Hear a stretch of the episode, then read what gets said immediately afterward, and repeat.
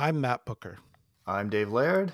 And I'm Ben Felonies Diamond, a risky and multivalent trade name meant both to connote and to parody the modern health conscious consumer's sense of vice, indulgence, transgression, sin, vis a vis the consumption of a high calorie corporate snack.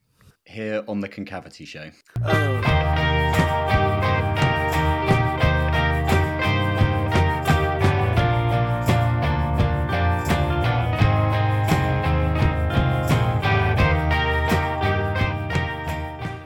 Mr. Squishy.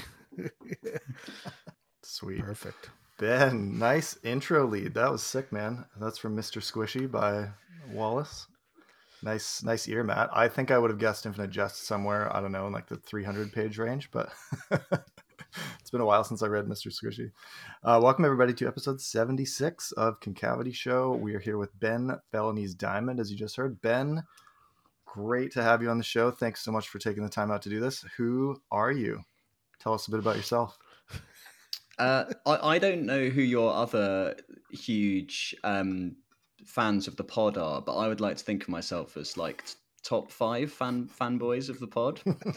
uh, if I wasn't top ten, I'd be offended. I think. Well, thank you. We appreciate yeah. that.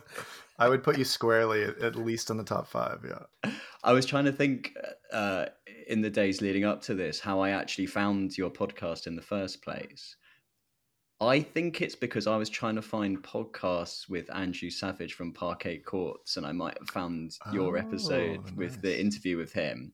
And then obviously yeah. there was the, you know, I'd read, um, I'd read Infinite Jest when I was at university, just just nothing to do with my my course. I was doing a history degree, but just you know that was more fun than the history degree. And then I you know had an interest ever since. so there was this. The, the, so the parts of the Venn diagram were coming together. You got Andrew Savage, you got David Foster Wallace, and then I think I probably went yeah. backwards from that and listened to every single one, every single episode, oh, okay, cool. and then so and then and and here we are. That's funny. I was a history major as well and an English minor. And like right after I finished my history degree, or like maybe three or four months after I started reading Infinite Jest, and then I finished it and I was like, damn, I should have done like an English major. Uh, you know, like this was more compelling to me than the history stuff that I just did. So then I eventually like went back to school and did that. So that's funny. Cool. So Ben, as you can tell, you're in London, you're in the UK, and of particular interest, I think, is that you just got back from an FA Cup match, um, Arsenal versus Liverpool, and unfortunately, your preferred team did not win that particular match. Yeah, we're sorry. Um, but we could we could geek out on that for a while. Um, because we'd now get English Premier League soccer on the Peacock network, so we tend to watch quite a bit of it on Saturdays here uh, in the US, ah. Saturday mornings. That's like NBC like, affiliate, right? Right. Peak right, baby. um, but the other thing about Ben is he every year for the past several years sends us like an end of year audio message. Yeah. And it's great because we love the format of asynchronous audio. What that what else is a podcast but asynchronous audio? Right. And so we had said, oh, if you're ever, you know, in in the UK, like we should meet up, and we just sort of accelerated that plan by doing it here over the internet. Um, you know, and email is our other form of of communication. So it's nice to have this form of communication with you, um, kind of synchronous audio and video, I should say. Yeah. Um, and Ben, you always give us great book recommendations. You always have compelling things to say about movie and television and music and we have like a lot of very similar overlap in the stuff that we like and we just thought well what the hell let's just get ben on the show and, and do the end of year review with ben who's who's been consistently engaging with this uh, great stuff at the end of every year so here we are great to have you on so we're going to go through some of the stuff you talked about in your recent audio message to us. Yeah. And you know, our plan is today. Dave and I have been doing this kind of year-end thing for several years. I don't know the whole five, the whole seven, life of the show. Years, we've done this right. every year for eight so years. A lot of a lot of years we've yeah. done it, and we're going to try to keep it to our sort of top five books. Um, and we might go over that number. We're going to go uh, one by one through some books to talk about and then um, for some of our other top films, podcasts, music of the year. That's going to be in our bonus uh, episode for Patreon subscribers. Mhm. So I would say if you're not sick of us yet and you want even more Concavity Show content, you can become a Patreon supporter and get our direct links to bonus episodes. That's right. And Ben, thank you for your Patreon support over the years. We so appreciate you. I was there from day dot. Yeah. Yeah, that's right. I think that that serves in my memory too. DayZ. You rock. DayZ. All right. Uh, how, how do you want to start this, Ben? Do you want to do you want to go first with the Let's kick it off with Ben. Yeah. Yeah.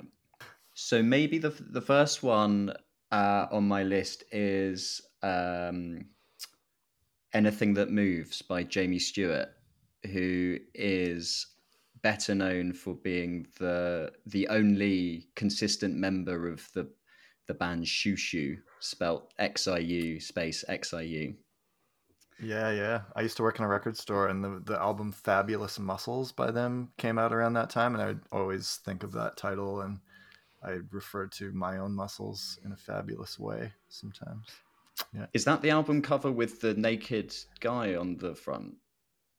With the I think it's like him the- and he's the- doing some kind of dramatic pose. I don't know if he's naked or not. It would make sense. Okay. It's called Fabulous Muscles. You know, he's got to show. or off. he's he's holding a like a doll, a kind of baby doll. Is that Oh, I'm just gonna look it up right now. because that the reason I ask is because that comes up in the in the book. So I just thought uh, that was interesting. But Yeah, he's So holding anyways- like, a, like a guinea pig, like a little kitty cat furry animal, like on his shoulder, and his eyes are closed. it's a different Yeah. one. It's a different. He's one. got a shirt on though. There's no nudity. Okay. So so the All right, so, t- so tell us about the book. Yeah. So essentially, the book is a series of autobiographical short stories that are all about Jamie Stewart's sexual experiences, encounters, uh, some some sort of you know that are nice, and many that kind of go wrong one way or the other, or are, are horrifying and or disgusting. So. Um, so it doesn't really glamorize sexual acts. It kind of is engaging in this humanistic um, storytelling of like, look at all the terrible sexual encounters I've had, and I and I live to tell the tale. and Right. uh, it sort of starts from childhood and like some slightly weird things that happened at the, at the beginning of his childhood, and then it kind of goes all the way through, including like when he was on tour with Xiu Xiu and stuff that happened Hmm. then. And it's very addictive, very moreish. You read the first couple and you're just like, I need to. I'm hooked on. There's always some kind of crazy angle to these to these um, remembrances, these kind of short, short story, you know. And I'd like to think they're all true, uh, or like largely true. right. Yeah. You're like, what level Yeah. of embellishment is involved here, fiction? But yeah. Yeah. Yeah, after your audio and- message, I went and and just went to like Google Books and read like a few chapters that it gives you of this, and yeah, there's like uh, some pretty weird and funny, quirky kind of stuff. It's compelling for sure. I'm curious to read The- the whole thing. the can I can I, can we get explicit? You can always censor me later. Of course. Sure, yeah. So there's this the thing that sticks in the mind, and maybe this says more about me than about, but that there's he manages to arrange a threesome with him, a a friend slash girlfriend, and someone else. and he's kind of into the he's into the idea of the threesome until they get to the hotel room, and this person undresses, and they they have some kind of yeast infection that is like very disgusting and pungent. And the phrase that I will probably never forget is that he refers to a kind of beige fudge that is coming out of this person. Oh. And um it That's and and abject. he's sort of trying to kind of hold his nerve. So the threesome doesn't go off as as he planned, I guess. So- So that that I guess gives you a flavour, no pun intended, of just the the way things can go in this in this book. wow, that's that's disgusting. Truly, well done. We had a sex ed teacher in high school who referred to yeast infections as tumbling cauliflower. That was her description of what it's like. Jesus. I think tan fudge is like I don't know which one is more. Sorry, Matt. Uh, your face just went uh, very awry there. This is awful. Anyways, moving on from that topic. all right, Dave. What, what? Give us one of your books, and we'll. Uh, All right. Okay. So in my like number five slot of the year, and I'll I'll give a little caveat. I've omitted books that we've done full episodes on this year, just because you know we've given them lots of airtime. So like I won't talk about Lipsky's book or uh, Diego's book, or sorry, even your your book, Matt. But I'll have it known that it would be very highly ranked in my year of reading for sure. Uh, but omitting sir. those ones, I would put uh, in the top five spot The Passenger uh, slash Stella Maris by Cormac McCarthy in my number five spot. I would say those books are like one book. You like you have to read both of them, I think, or it makes sense to read both of them, and neither of them make as much sense without the other. So I'd put that in the number five spot. I thought these books were mostly really good. Did you guys get a chance to read these yet? So it's funny you say that because I've only read Stella Maris. Like I have the passenger. as oh, well. interesting. Okay. yeah. Um, And I liked, you know, what I've read of Stella Maris. It's really like just two people talking. Mhm. Like it's a woman and her therapist, Therapist, in yeah. this institution, and you know they get into all kinds of um, discussions about life and mental health, but also like theoretical physics. Mhm. And it's very much like Cormac McCarthy being Cormac McCarthy. Yeah, And so sure. I, f- I felt like some of the stuff that he had um, both characters saying was like just really Cormac McCarthy putting his his voice in yeah. there. Yeah. Yeah. You know what I mean? They're Which is fine. Yeah. Yeah, which is fine. But uh, I, I definitely highlighted some passages in my book where I was like, okay, this is really just Cormac McCarthy wanted to talk about physics. Right. Um, yeah. Or like really but- expensive violins. Right. Yeah. And I, I loved all of that stuff. I thought it was really good. But Mhm. um, that that setup, that simple kind of setup, you know, he's he's like we didn't know if we'd get more books out of him, right? Yeah. So like the fact that these two books I think had been written, you know, a while ago and he worked on them for a long time, maybe um they turned out really good though. I of the Yeah. one I've read, like I say, tell us more about the passenger, I guess. I'm really curious to know like what it would feel like to read just Stella Maris without the context of the passenger. I feel like it would be really confusing because you have like It- nothing to go on. Whereas if you read the passenger, you know exactly who those two characters are. You know like a lot about particularly the sister's story and her relation to her brother, who's the main protagonist in the passenger. Yeah, that's interesting. I mean, I guess you could read them in either order, but um, I think I- the I mean- passenger is probably meant to be read first. Would be my instinct. Came out first, right? I didn't know any of this, and I, I I thought it was fine. Like Yeah, I, yeah, I didn't yeah. I didn't feel lost or confused about anything. I felt pretty well yeah. understood. Okay, good. Yeah, that's cool. Um, there's some weird stuff about speaking of like weird sexual encounters. There's some weird stuff about uh, incest in these books, which is like I'm curious about why McCarthy wanted to write about that, just like from a psychological perspective. But um, there are there are elements of the passenger that I really disliked. There's a there's a particular character that relates to the sister character that you would have read about that I found to be just like really obnoxious, and I like disliked all the sections that featured this character. It's kind of like a hallucination that she has um, consistently throughout the book. But the parts that were about the main character and his life as like a um, like a rescue diver, like he does like um, deep dives into like helicopter crashes and like recovers like black boxes and stuff like that. Uh, all the stuff about his life in New Orleans, I thought was really compelling, and the prose stuff from McCarthy is obviously just like knockout good. Um, so I quite liked that pair of books, but I didn't think they were perfect, but but I quite enjoyed them overall. Great. So Ben's first book was Anything That Moves by Jamie Stewart, and Ben, remind us how is Jamie spelled? How is that spelled? J A M I E. Okay. So I, I don't know this band, unlike Dave Xiu Xiu. Like, um, They're pretty strange. I'm not a big music off the wall. person, Yeah. believe it or not. But um, and then Stella Maris slash The Passenger. I think that's fair to count that as one book. I think so like, too. They come they in like were- a slip cover together. yeah, they so, were packaged together Yeah. and everything. Yeah. Um, my number five, I should say, my list is just all books from 2023. Oh, that's cool. Which which usually doesn't happen for me. Mhm. Yeah, like I've read a bunch of other stuff this year, yeah. um, but I also read a bunch of new stuff. So I'm going to talk about that. and my list is kind of ranked. I am also like you, Dave, excluding books that we talked about on the show. Yeah, yeah. Um, so my number five is the new book from Tim O'Brien, which is called America Fantastica, Mm. and I got this book at the Texas Book Festival this year because he was there, and it's maybe not something I would have picked up, but I read the description and I was like, oh, this sounds like pretty straightforward, like crime novel Oh yeah.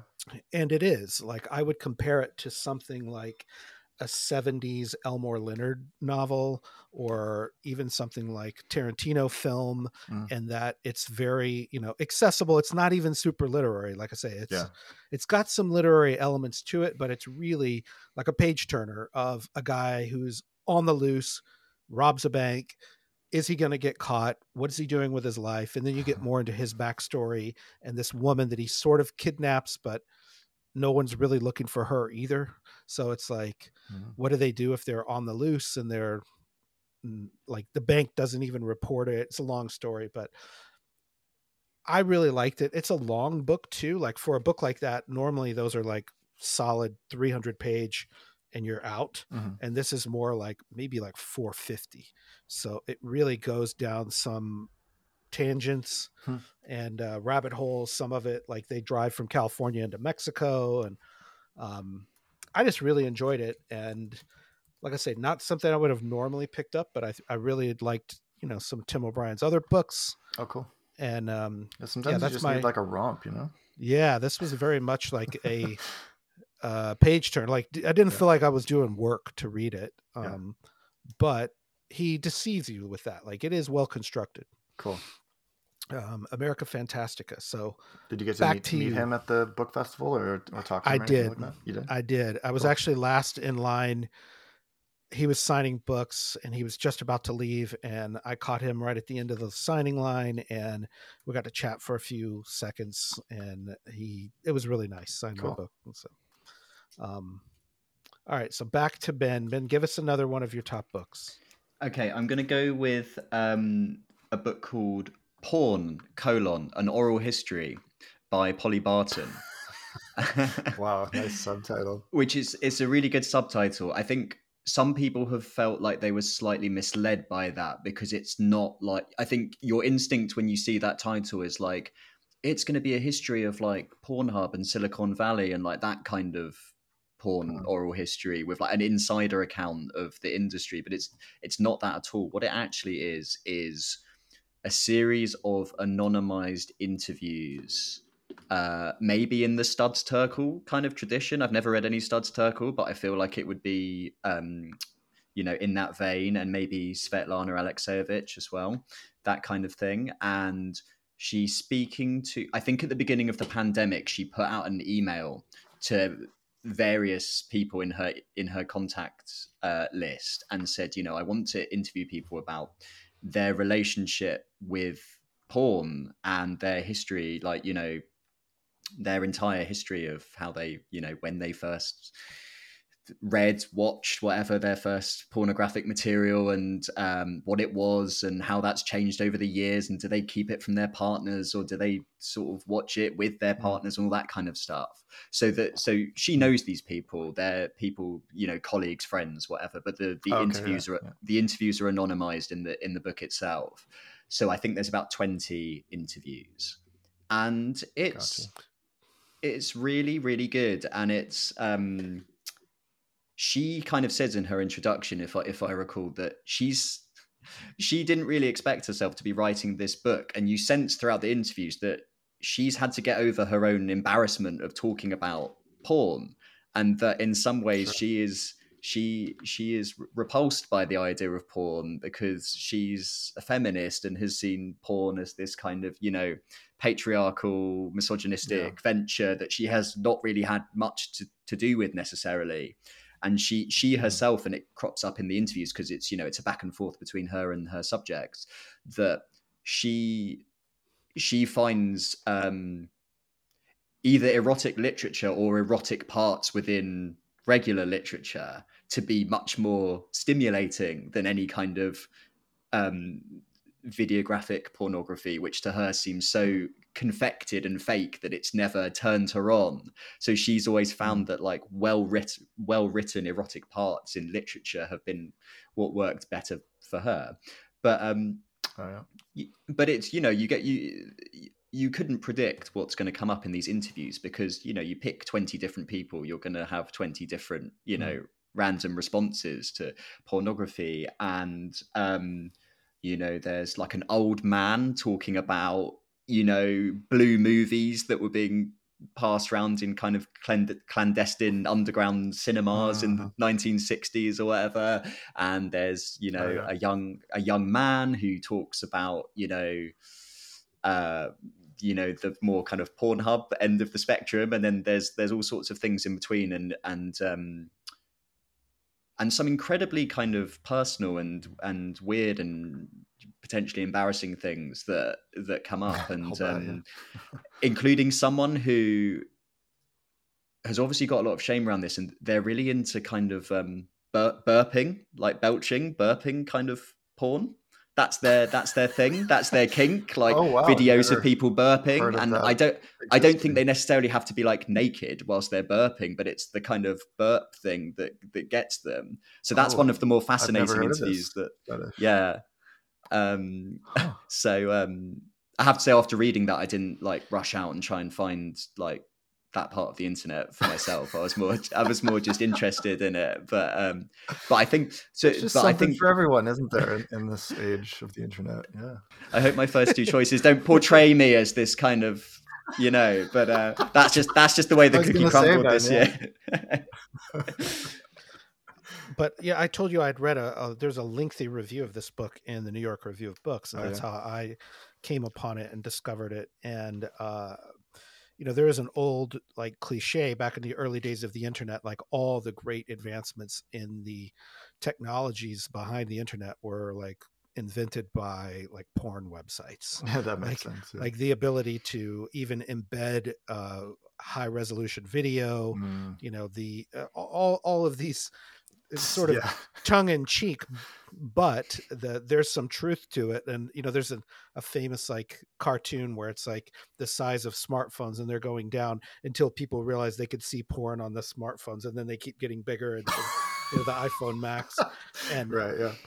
and you know the, I, I was also thinking when i was reading that review that you know there's been uh you know a lot of frank conversation especially in the past like 10 years i would say about like a backlash to alcohol and like a lot of like sober memoirs and you know people younger people rethinking you know the popularity of non-alcoholic cocktails like there's been a rise in sort of pushback on a lot of things that maybe previous generations took for granted and you haven't really seen that with porn in a lot of ways and that that's an interesting um if anything there's been an explosion like with only god it's really hard to talk about this without just constant puns and double entendres but um there's been a rise no there's been um there's been an increase in like you know OnlyFans and creators who are uh, on Instagram and like the personalization of things. So I, I think it's a really interesting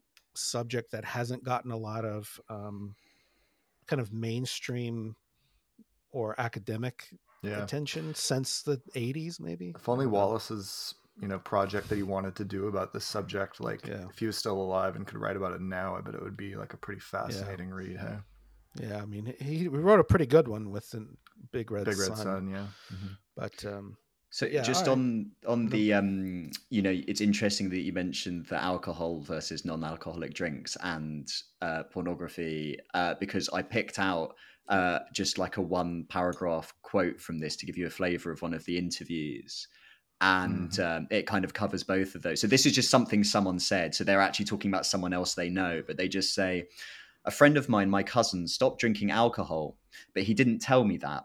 We went out to a bar in Soho and he ordered a bottle of vodka. I didn't know he was in AA at that time. He made me drink a bottle of vodka in front of him so that he could get kind of a thrill from it. I said, So what do you do now that you don't drink or smoke? How do you get your kicks? To which he replied, I have my white noise. For three hours before I go to bed, I watch the most violent pornography I can find. I don't masturbate. I don't even feel anything. I just watch it and I don't think about anything. hearing that, I thought, my God, man, have a vodka. yeah, right. Holy shit! Wow, That's nuts. um, yeah, that Three that is hours? Shit, God, it's like a Martin Scorsese marathon. and that reminds me. I think I've mentioned this on the show um, already, but it, it's so good. I'm going to have to repeat it. Which is at the conference in Gettysburg last year. Um, one of the presenters, Maita, put up this quote from a tweet from a writer named Carlos Busqued, and it said something like. There is nothing more dangerous than a person who does not need an addiction to soften their relationship to the world, hmm. for such a person is as hideous as the world itself. And it's sort of saying Yeah. like there are people who are addicted to like quitting addictions just as much as they are addicted to the substance or the Man, that's thing so in meta, question hey? themselves. Yeah. Yeah, but I, I think that's interesting. Like Wallace himself, you know, said he was addicted to television, which is itself is a type of like voyeurism he compares it to. Yeah. Um, so super interesting. Um, and- That's almost like, a quote that would come out of the Ennet House section of- on in Infinite Jest, right? Like yeah, all the things that you can become addicted to. Yeah. yeah. Hmm. Um, all right, so Dave, you're up next. Yeah, I got Um, number four for me this year. I would say would be Magnetic Fields by Ron Oh. Loewinsohn. Is a book I know Matt really likes, and and Adam Levin recommended this book to us like years ago, I think, when we had him on the first time. yeah, Um, speaking of erotic literature, this book has quite a, a few erotic scenes in it. um, Do- I mean, does it? It has a couple. there's a couple. There's a couple of parts that stand out in my memory. Um, there's like a university professor who eventually has a relationship with a student, um, and they have some pretty saucy bits. Um, but this is kind of like the book that you described, Matt. It's like a book about like robbery off the start. So it follows a character who's like just a low level like B and E guy, and he just like breaks into houses, and he's not really that interested in like stealing stuff as much as he is in, as just being in like the sacred space of others, and he kind of like gets a kick out of that. Uh, he steals like weird little like trinkets and like keepsake type things. Um, and the book goes from there, but that's kind of the starting narrator. Um, and this book is cool. I liked it a lot. It's from like 85, 84, 85, I think. Yeah. So Yeah, it's like right around the time 83. of White Noise or like just before White Noise. Yeah. Um, and I know you're a big fan of this one, Matt, as well. Yeah, so this is turned into one of my favorite books of all time, and I'm glad I got you to read it this year. Mhm. Um, and it, it's got an interesting structure, and that the Yeah. first section is 45 pages, the middle section is 90 pages, and the final section is 45 pages. I did not notice that. A couple of other things I've learned about it, you know, or thought about it, Dave, is that um, some of the book is based on a true story Mhm. uh, about this child prodigy who is a sort of composer uh, and dies young. Mhm. That story is real. That's a real heartbreak moment. Like I've Yeah. talked about this before on the show, but anything about like the death of children, like is hits too hard for me at this point because I have you know two young kids. But like, I'm the same way, man. I felt that way with the Tree of Life. yeah, Uh, yeah, that's a mm. good example of this for sure. Yeah. but that what I think interested Ron Loewinsohn about it is the kid in the story is, you know, a prodigy who is also interested in the music Kindertotenlieder, which is like child death music, Mhm. and right, it's sort of you know sadly ironic that Yeah. later this ch- child himself dies. Mhm. And is it is that Mahler who wrote that? Is it Mahler?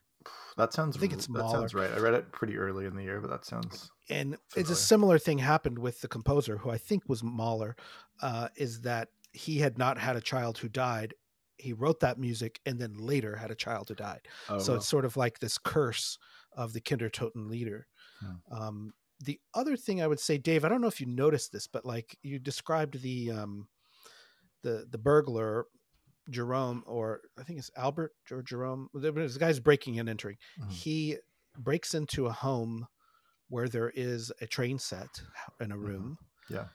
but that part of the book is described as being in the San Francisco Bay Area. Mhm. But then in the second section, we meet that kid who has Yeah. the train room, Right. and that is described as being in the Hudson Valley of New York. Mm. So it's almost like a dream within a dream Yeah, okay. section.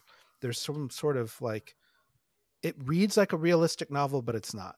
Like there's Yeah. some stuff in it that is almost like supernatural. So Yeah, that's a good So- point. I don't think I've I don't think that struck me as much. it's it's well integrated into it. But anyways, I could talk. We could do a whole episode on that book because I love yeah, it that's great. so much. I liked it a lot. Um, And our buddy Justin Warsh is big into it right now. I was actually talking to him about this book earlier today. So no uh, we'll have to uh, maybe get him on the show to talk about uh, magnetic fields as well. So, Cool. sorry to just dominate my your whole list, but like you brought up one of my favorite books. So That's great. You had more intelligent things to say Um, about it than I did, as usual. So it's I don't know about that. Ben, ben, you haven't read this book. You, you, you don't know this book.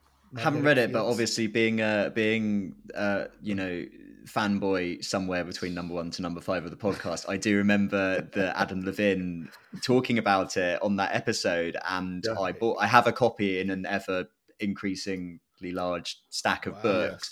Okay. And if there's one thing I've learned, and this is a warning to listeners, if there's one thing I've learned about books, is that particularly with books that aren't really in print anymore, but are like perhaps cheap on AbeBooks or secondhand, buy it when you can. If you have the funds available, Right. buy it when you can because it won't always be cheap. And then you'll kick yourself when it's Yeah. on eBay for like 500 quid because they haven't, for some reason, there's an issue. It's not being, it's not being reissued you know, for various Yeah, reasons, and for you're like, why the hell didn't I buy it when it was like ten pounds on AbeBooks? So, so I have got a copy, Right. and I've bumped Did it. I've put, a, I've put an asterisk. specifically? I'm trying to, I'm trying to think. You know, you know what? Actually, uh, not to like be smug about it, but it's happened in reverse, where I've looked at prices after I've bought things and gone, "Thank God I Oh, did buy that that, feels when I, when Yeah. I did." yeah. I found this Uh, book to be kind of hard to track down. I mean, I found it through like Amazon.com, which is like the easiest way to find a book for most, well, for American people. For Canadian people, it's a pain in the ass because it's not on Amazon.ca, but it's on Amazon.com. So you got to pay for like way higher shipping because it's coming from the US. I ended up getting it shipped to a friend who lives in Portland, and I met up with her in Seattle in February. So she brought it to me. It's kind of, but I couldn't find it anywhere else, like not in the library. No bookstores had it, or even like in their system. So is is kind of easy, but sort of also weird to find this book. And um, I, I think I've mentioned this before, but there's a band, Magnetic Fields, obviously, That's right. Yeah. and but they take their name. songs. They take their name from the Andre Breton book, Magnetic Fields, which came out in like the 1920s. and Oh, it's okay. sort of a don't know about that. surrealistic like prose poetry masterpiece there are i think a few connections to Loewinsohn's book that he does take thematically from that book but they're pretty tenuous Hmm. and it's a very bizarre book to read i like andre breton a lot but that book is not meant to be read like literally okay. um, magnetic fields cool. um, How about you, Matt? You got a number four for us? Uh, so my number four is uh, "The Deluge" by Stephen Markley, uh, which is a big, I don't know, 700 page novel about climate and Okay. um, dystopian. Okay. yeah. climate disaster. Yeah, yeah. And this is a book that I, I'm kind of cheating in that I moderated this panel at the Texas Book Festival this year. It was actually supposed to be two books uh, The New Earth by Jess Row. Jess Row dropped out kind of at the last minute, but I did read The New Earth by Jess Row as well, which is mostly about a family uh, coming together for a wedding and the sort of dysfunctional family members, one of whom um, is killed in Palestine by an Israeli sniper. Um, so very much of the moment if you want to read um, The New Earth by Jess Row. But The Deluge by Stephen Markley has got a lot of actual science in it. Um, and it's sort of large cast of characters, one of whom is uh, a client, climate scientist, one of whom sort of works in Washington uh, in politics. And so you get a lot of, um, you know, stories that like how, how does how does a writer take what is probably the most important issue of our times and sort of illustrate that as an urgency thing. And it's not that like oh the penguins are all going to die. It's more like you and your family members are going to be affected by this and here's what that will look like. Mm. and so that i thought it was very effective at sort of personalizing that where you actually see stories of people who are uh, you know affected by disasters which is what you know we see all the time and they're sort of written off as isolated incidents or not connected to sort of broader cause Um, and then you know, getting to meet uh, Markley was great, uh, and talk to him. One thing I learned a lot of the political stuff in it about passing legislation and things is inspired by true events and the passing of the Inflation Reduction Act in the United States, which actually ha- is, you know, weirdly named the IRA, but Oh, really? is really uh, named that to pass, and it's Okay. full of climate mitigation like projects, like maybe the greatest of our generation. It's sort of unknown in popular press how much that actually had to do with, you know, renewable energy and uh, incentives for electric vehicles and all kinds of really popular things were passed in that act. So that that was a learning uh, point for me, Hmm. and uh, it, it got a ton of press. I mean, the guy was on like the Seth Meyers show and a Oh, yeah. of TV stuff. So Huh. I read a book this year that sounds quite similar to that, The Ministry for the Future by Kim Stanley Robinson. yeah, we talked about that a bit with Yeah, uh, yeah. David Lipsky, I believe. Yeah, that makes sense. And Sheila mentioned him too. Right, right. Um, Cool.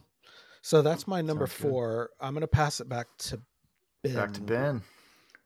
Okay, so I think I'm going to go for a novella called Small Things Like These by Claire Keegan. yeah. um, who uh, Dave, I know we had a bit of a back and forth on via email about Claire Keegan, so I know there's at yeah, least one other. just read Keegan her new fan. collection. Yeah. Yeah, Yeah.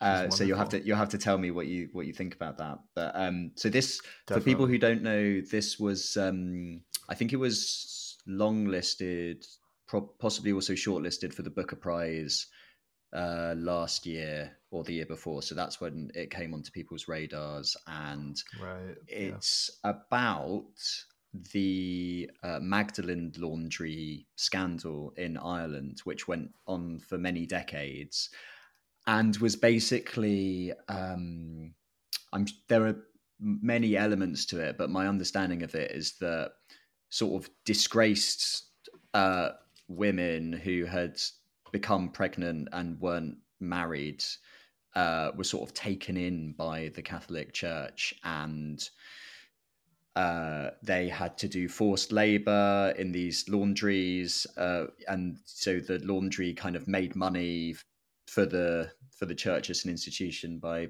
you know, being doing this laundry work for the community. People kind of knew what was going on, but because of the restrictive nature of the society and sort of code of silence around the Catholic Church, that people didn't they knew what was going on, or perhaps they didn't, but it definitely wasn't talked about or challenged.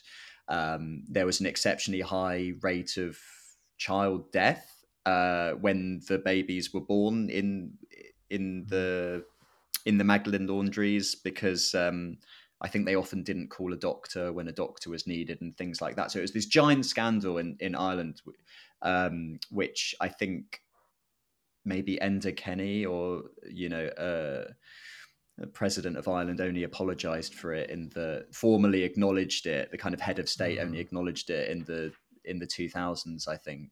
Um, Hmm. and it's not directly told through from the perspective of a woman in the in the laundry itself. It's um, it's a small business owner who has a kind of firewood um, business who is prov- it's set at christmas time and he's providing firewood for the for the local community and going around making deliveries and he happens to stumble upon when delivering firewood to the to the church he sees a Oh, woman yeah. locked up in a in a kind of shed and is kind of shocked by what he sees and he he is sent into a kind of crisis where he is deciding what to do whether to intervene his wife wants him to keep quiet because his children will be affected if he kicks up a fuss because uh, the Mm. church control the, the church has the kind of best schools in the area and the children might be denied access to those schools if he complains and all that Right.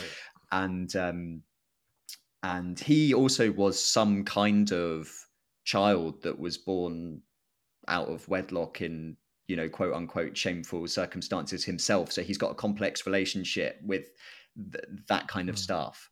And she ju- she just really packs in like a huge a huge amount into a 100 page novella.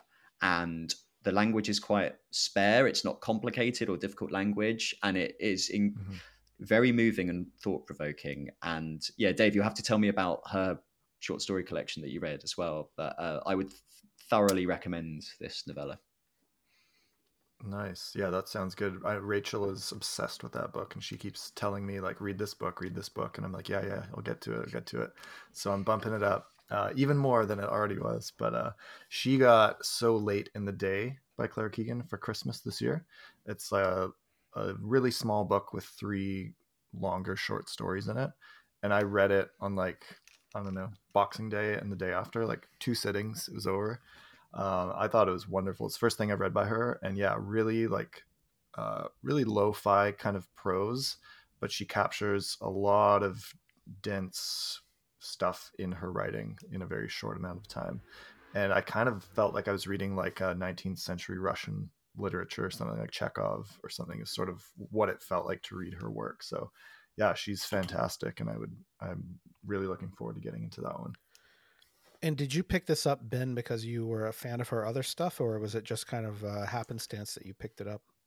I've never read any of her other stuff, and a friend of mine uh, bought me a copy as a present, and had had and it was on his recommendation. And you know, Oh, nice. I think I was on a train ride to Devon, and it's like it's classic train ride fare because it's like I can probably read this, but before I get off at Exeter Yeah, David that's good. Station, you know, yeah. So um, feel so yeah. accomplished, you know. I just sort of book. yeah.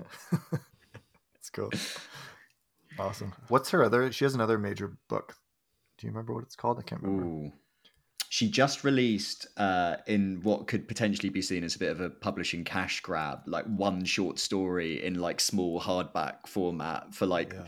the Christmas market or whatever, and it was called "So Late in the Day." I think it was called. So that just came out. but Yeah, I'm- that's the one that I just yeah. read. Okay, okay. Yeah, yeah. but it's I worth saw it. It's worthwhile. I Oh, saw it the Foster is the other one by her. Yeah. Because they're so small. And Yeah. I, I actually, you know, as you know, like tiny books. So Yeah. uh, I think that's actually one of the appeals of it. It's not Totally, yeah. 400 pages. I had just come out of reading like a 770 page book right before that, uh, Sun House by David James Duncan. And it took me like from August until December to finish. It was just like kind of a slog. I read a couple of books like in the midst of that too, but then to just read one book in like an hour and a half felt really lovely. Is that a segue to your next one? Because I assumed you were going to talk about Sun House. It's actually not a segue. I put that in my kind of honorable mentions. Okay. like i just wanted Okay. to like to mention that i read this book because uh, he's one of my more favorite writers historically he's got a book called the brothers k that's Yeah. like a top three top five Legend, novel yeah. of all time for me um, and this book was 29 years in the making since the brothers k which came out in the early 90s so it's been like whoa david james duncan's coming out with a novel finally this is a lot of excitement and david pietsch was the editor on it so like Michael Pietsch. sorry and michael pietsch was the editor on it yeah. and uh, so like i was very excited to read this and i would say overall i would give this book like a 7 out of 10 it has really some really great characters and really great moments but overall i felt myself being quite often annoyed by like the over earnestness and it of some of the other characters it felt kind of like saccharine sappy in a lot of ways and and like very very heavy handed with some of the religiosity stuff in it spirituality stuff so it, that was a kind of a hit and miss book for me so i wouldn't put it in my top five but i did spend a lot of time with it this year that's for sure. There's actually a, a listener of the show who's in victoria and he was posting about it on instagram and we had some back and forth and we're gonna try and meet up for like a book beer soon and talk about sun house and other things but yeah um we're in threes now. My number three this year would probably be The Rabbit Hutch by Tess Gunty. Mhm. Uh, this book won the National Book Award last year, and I found it to be really radical. It's a great book about a young woman who is like into kind of mi- like mist Christian mystic women, the Beguines, I guess they're called, and uh, it's like a very strange story about her living with some other teenage kids who have come out of the foster system and like the weird stuff that happens in their story together. There's some stuff about her and a high school teacher having like a romantic relationship, and there's a very kind of like f- foregrounded climax of the book that we see on like page one. But so the whole story is kind of like unraveling that sort of mention of like what happens at the end. Uh, I think Tess Gunty's prose is fantastic. Like I was just jaw dropping a lot at, at, like a sentence level of some of the like similes and metaphors that she writes. Um, I know that she's a big Wallace fan. I've heard her talk really extensively about Wallace on other podcasts and things like that. So uh, I would recommend The Rabbit Hutch by Tess Gunty. I thought it was great. Yeah, I, I, also read this book, and it's not on my list, but I loved it. Mm-hmm. And I was talking actually uh, right before Christmas. I was talking with Steven Moore about this book. Oh yeah, uh, and cool. he brought it up to me, saying he had just read it, and he said it struck him as the most Wallacean novel he had read since Wallace's death. Really? So that oh. was pretty big um, praise, I thought. Yeah. And, you know, we both thought it was great that a book like this won the National Book Award, which is pretty rare yeah. that a book that's got, like you said, a lot of weird stuff in it. Yeah. It's not, it's not, it doesn't feel mainstream. And like, if it wins the National Book Award, it, by definition, it's like mainstream literary fiction. Yeah. But it doesn't feel mainstream. It feels very much um, of its own thing. It's yeah. got uh, a lot of, sort of like a you know how Wallace had like a fictionalized version of Ohio, the Great Ohio Desert and Cleveland, yeah, yeah. Broom of the System. Broom, yeah. She's kind of got that in her book as well of this True. fictionalized version of is it South Bend, Indiana? Yeah, I think it's Indiana. South. Bend, Indiana. Um, and the park there, and this there are rabbits in it, and like mm-hmm. kind of eco terrorism. There's all kinds of stuff going on in this book. And, yeah, it's quite violent. There's um, like kind of weird occult stuff going on. Like, yeah. Um, um, it's kind of it's pretty dark, I would say. But, but she also did an MFA at uh, NYU, NYU yeah. with um, David Lipsky. David one Lipsky. Of her profs. Yeah, he's yep, thanked so, in her acknowledgments, right? So yeah, pretty cool pretty cool overlap, and I, I do think um, you know it's a fantastic book. I guess I didn't put it on my list because I think it came out like two years ago. Yeah, that um, sounds about right and just so happened maybe it was last other... year. Yeah, maybe 2021. I know Brandon the... Hobson was on the selection committee for uh, for the National Book Award that year. Yeah, I He's think it won in 2022, but yeah. Um, either way, fantastic book, uh, yeah. and I would love to talk about it more because there is a lot uh, of detail in it, a lot going on. I have a lot of yeah. like sticky notes on it. Yeah, yeah, that tracks. Great. Um, what are we on number three now? Number, t- yeah, number three, three, from that. So my number three is uh, a book that came out earlier this year, or in 2023, I should say, yeah. called Diana: My Graphic Obsession by Sivan Piatigorsky Roth. Mm. And Sivan is someone who I met at the David Foster Wallace conference this year. Mm. And Sivan is a super talented artist. Uh, as well as a academic and his particular interest is in like rabbinical studies and gender and hmm. uh, there's all kinds of um, philosophy. He did a paper at the conference on uh, sort of lgbtq issues in infinite jest. Oh yeah. Um, and i'm you know i'm summarizing probably way too much here but the book itself is about his obsession and he's trans, transmasculine about uh, Princess Diana and obsession with Princess Diana and why Princess Diana was and is a sort of LGBTQ icon. Hmm. And so, like I say, it's a graphic novel, which you know I often in these wrap ups I have at least one graphic novel on my list. Um, and there's one Dan Clowes has a new book called Monica I would mention, but I really like this book by Sivan. I like the art in it. Um, I like anything that's sort of a personal memoir, history, personal history.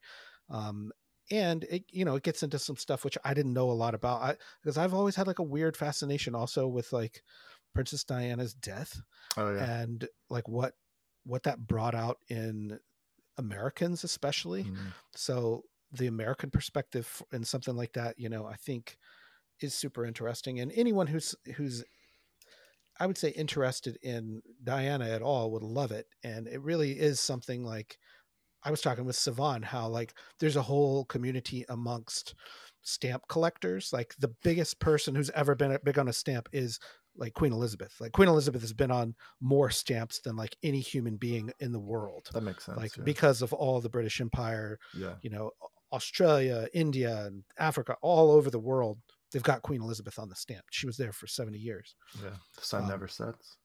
But you know how short Diana's life was. There's a whole community in stamp collectors that are like big into Princess Diana stamps because they sell, yeah. and like every country in the world has made like Princess Diana stamps. Hmm. Um, so it, it touches like a lot of different communities. Like whatever community you're into, there's often like There's people who are super within that they- right yeah, super into that Yeah. like um so anyways uh, it's interesting to bring this up i didn't even think in advance of like oh yeah we'd be talking to someone in london but Yeah, right. um ben any thoughts here on the the royal family or the death of queen elizabeth Well, Here come the hot takes. princess diana I'm always astounded when you know people from far-flung places, are, like, you know, talking about Princess Diana, and I think I, I mean, I remember, I remember the day she died. I was, um, I was five or six years old, and I went downstairs and I I taught myself how to use the TV. This is quite a, a, a Wallace uh, style anecdote, but I taught myself how to use the TV because I, Oh, you know, when you're small, you wake up and you. I think I'd learned that my parents are in bed, you, so I just go down and watch TV until they wake up because I don't want to wake them up. Went downstairs, turned the TV on. All the kids' cartoons were cancelled because um, there was just non-stop rolling coverage of of Diana's death. And I went upstairs and woke my parents up and said, you know, the prince. I think I said something like, "The Princess of Wales is dead, but that's okay because we don't live in Wales," or something. So I hadn't really understood. I hadn't understood that the Princess of Wales was sort of the princess of all of our hearts and the UK and whatever, you know. But Right, um, yeah. but and then I think my mum was so shocked she started crying, even though she's not a royalist at all, and you know it was obviously big news, and so so yeah, it was a, it was a big deal, and yeah, Matt, you know, so so does the book excavate why she's a gay icon? Because I've never quite, un- I, yeah I know she did work with like AIDS charities and. I think she did Right. something like she held someone's hand who was HIV positive, and that was Yeah. a Oh, really yeah, yeah. big thing Right. at the time That was a because big- people were so right. afraid to, of that kind of you know contact with you know so yeah but i think generally she herself was uh, an iconoclast who did not fit in with others right Sure. she did not Well, fit the in royal with family, yeah. the royal family and she was you know had this sort of outsider persona and you know it's not like she was a working class person or whatever she was not but she was very much of the disposition to be sympathetic to those who were disaffected. Yeah. and i think that she I, I- again i'm simplifying it. Go read sivan's book for a first person point of view and he he really gets into the details on on on why this is. Um but it's a very personal thing of you know the aesthetics that she had were very unique amongst the royal family. And uh like i say her willingness to engage with aids patients in the 1980s was just unprecedented you know 1990s Hmm. um, that was still not a thing um, so anyways great job by sivan of putting this book together i hope it gets more attention Yeah, that sounds great. um, my graphic obsession, Diana Sivan. I need to get Piatigorsky into more graphic novels. It's like a form of literature that I've really not dug into much. I need to do that. Well, I could I could send you a whole list. Okay, awesome. All right, Ben, you're Cool. you're up next. Number two, Ben. okay i'm going to go for something happened by joseph heller which is probably i'd say his second masterpiece really that i think most people read catch 22 and that's enough joseph heller for them and he's Hmm. sort of associated with that novel and there's not much curiosity to kind of scratch beneath the surface and see if he's done anything else of note. And it's Hmm. been on my to read pile for a long time and i finally got round to it. It's quite it's quite a big novel. It's maybe like 570 pages in in my edition. So you know and it's it's a lot of text because it's essentially a dramatic monologue for 570 pages. Um and it's quite madmenish in its setup that there's Okay. this kind of mid to high ranking uh business person who has a very kind of office bound life in i'm going to say the 1970s and there's all sorts of office politics and shenanigans going on. He's have it he's very casually admits to having various affairs on the go. Um and uh and yeah so it's it's quite different from catch 22 it's not it's not a military novel. It's an it's a it's an office it's an office novel really, uh, and Oh, yeah. So this is so funny. I have to interrupt because I was just reading this book like in the past few days. Oh, really? and this is so fucking weird and i i love this book uh, because you know i have a particular interest in like fiction writers who've had office jobs um, Oh, yeah. and have had uh, this kind of same experiences that i've had of having to like have a day job. Most writers do but like not a lot of them write about it very well um, or in a way that i find relatable. Um, and he had worked you know as a file clerk before the war and then was in the war and then afterwards got this job as a copywriter at an advertising agency. And coincidentally i learned it was the same advertising agency that the writer mary higgins clark worked at before she became a writer um, just a weird coincidence a lot of writers go into copywriting you know at ad agencies to pay the bills so it's inevitable that you would work with someone talented uh, in in New York, but um, I, I'm just I'm kind of shocked that you brought up this book because not a lot of people talk about this book. You know, I feel like you hear a lot more about Catch Twenty Two. Um, so when I finished that book, I went and read the Paris Review interview with him again, um, which I think, like you said, is like mid seventies, something like that. Um, and he talks about his process of writing is like to come up with a first line. He's like he has to know the first line of the Mm. book and the second line, or and then see how far he can go with it before it peters out. And usually has to know the ending line as well. And for this book, do you, do you have it handy? Do you want to read the first line of the yeah, book? yeah, yeah. Do you have the Um, book in? All right. Yeah, let's go. The- Luckily, I do. The Yeah, f- The first line is phenomenal. yeah. I get the willies when I go- see go closed ahead. doors. How great is that? That's it. That's funny. That's Yeah, the great. Willies. um, and he talks about he had written another line that ended up uh, later on in the book about um, the, the peop, other people in the, in the the story, but there was a quote in that that I highlighted. I wrote down. I copied it down. He says, "I don't have a philosophy of life or a need to organize its progression. My books are not constructed to say anything," which I highly related to that, and that sort of reflected in the title of the book like something happened uh you know they, they often said like in the 70s like nothing happened and so his was like a retort that like no something did happen Oh yeah. um I've never I- read Catch Twenty Two, which is a shameful admission. Which should I start with? Should I read that first or this one? oh catch 22 is a fucking classic I mean, Yeah, well, I know. It's like in my school library. There's like a whole novel set, a class set. Got to do it. i feel like something happened is the more grown-up book though Okay. um like i'm more interested in that now than i was like catch 22 in my 20s Yeah. Okay. Cool. Ben, I feel terrible that I'm like, oh, you guys are talking about it, and like you bring up your own book, and now I'm fucking dominating the conversation. No, Sorry. that's that. That's the beauty of dialogue, isn't it? So you know we're in dialogue with each other, Uh-huh. and you know, so that that's lovely. And yeah, I'm I'm I'm delighted that you're also uh, reading it. But have you listened to? Have you ever listened to him? Because I go- I put his name in on YouTube.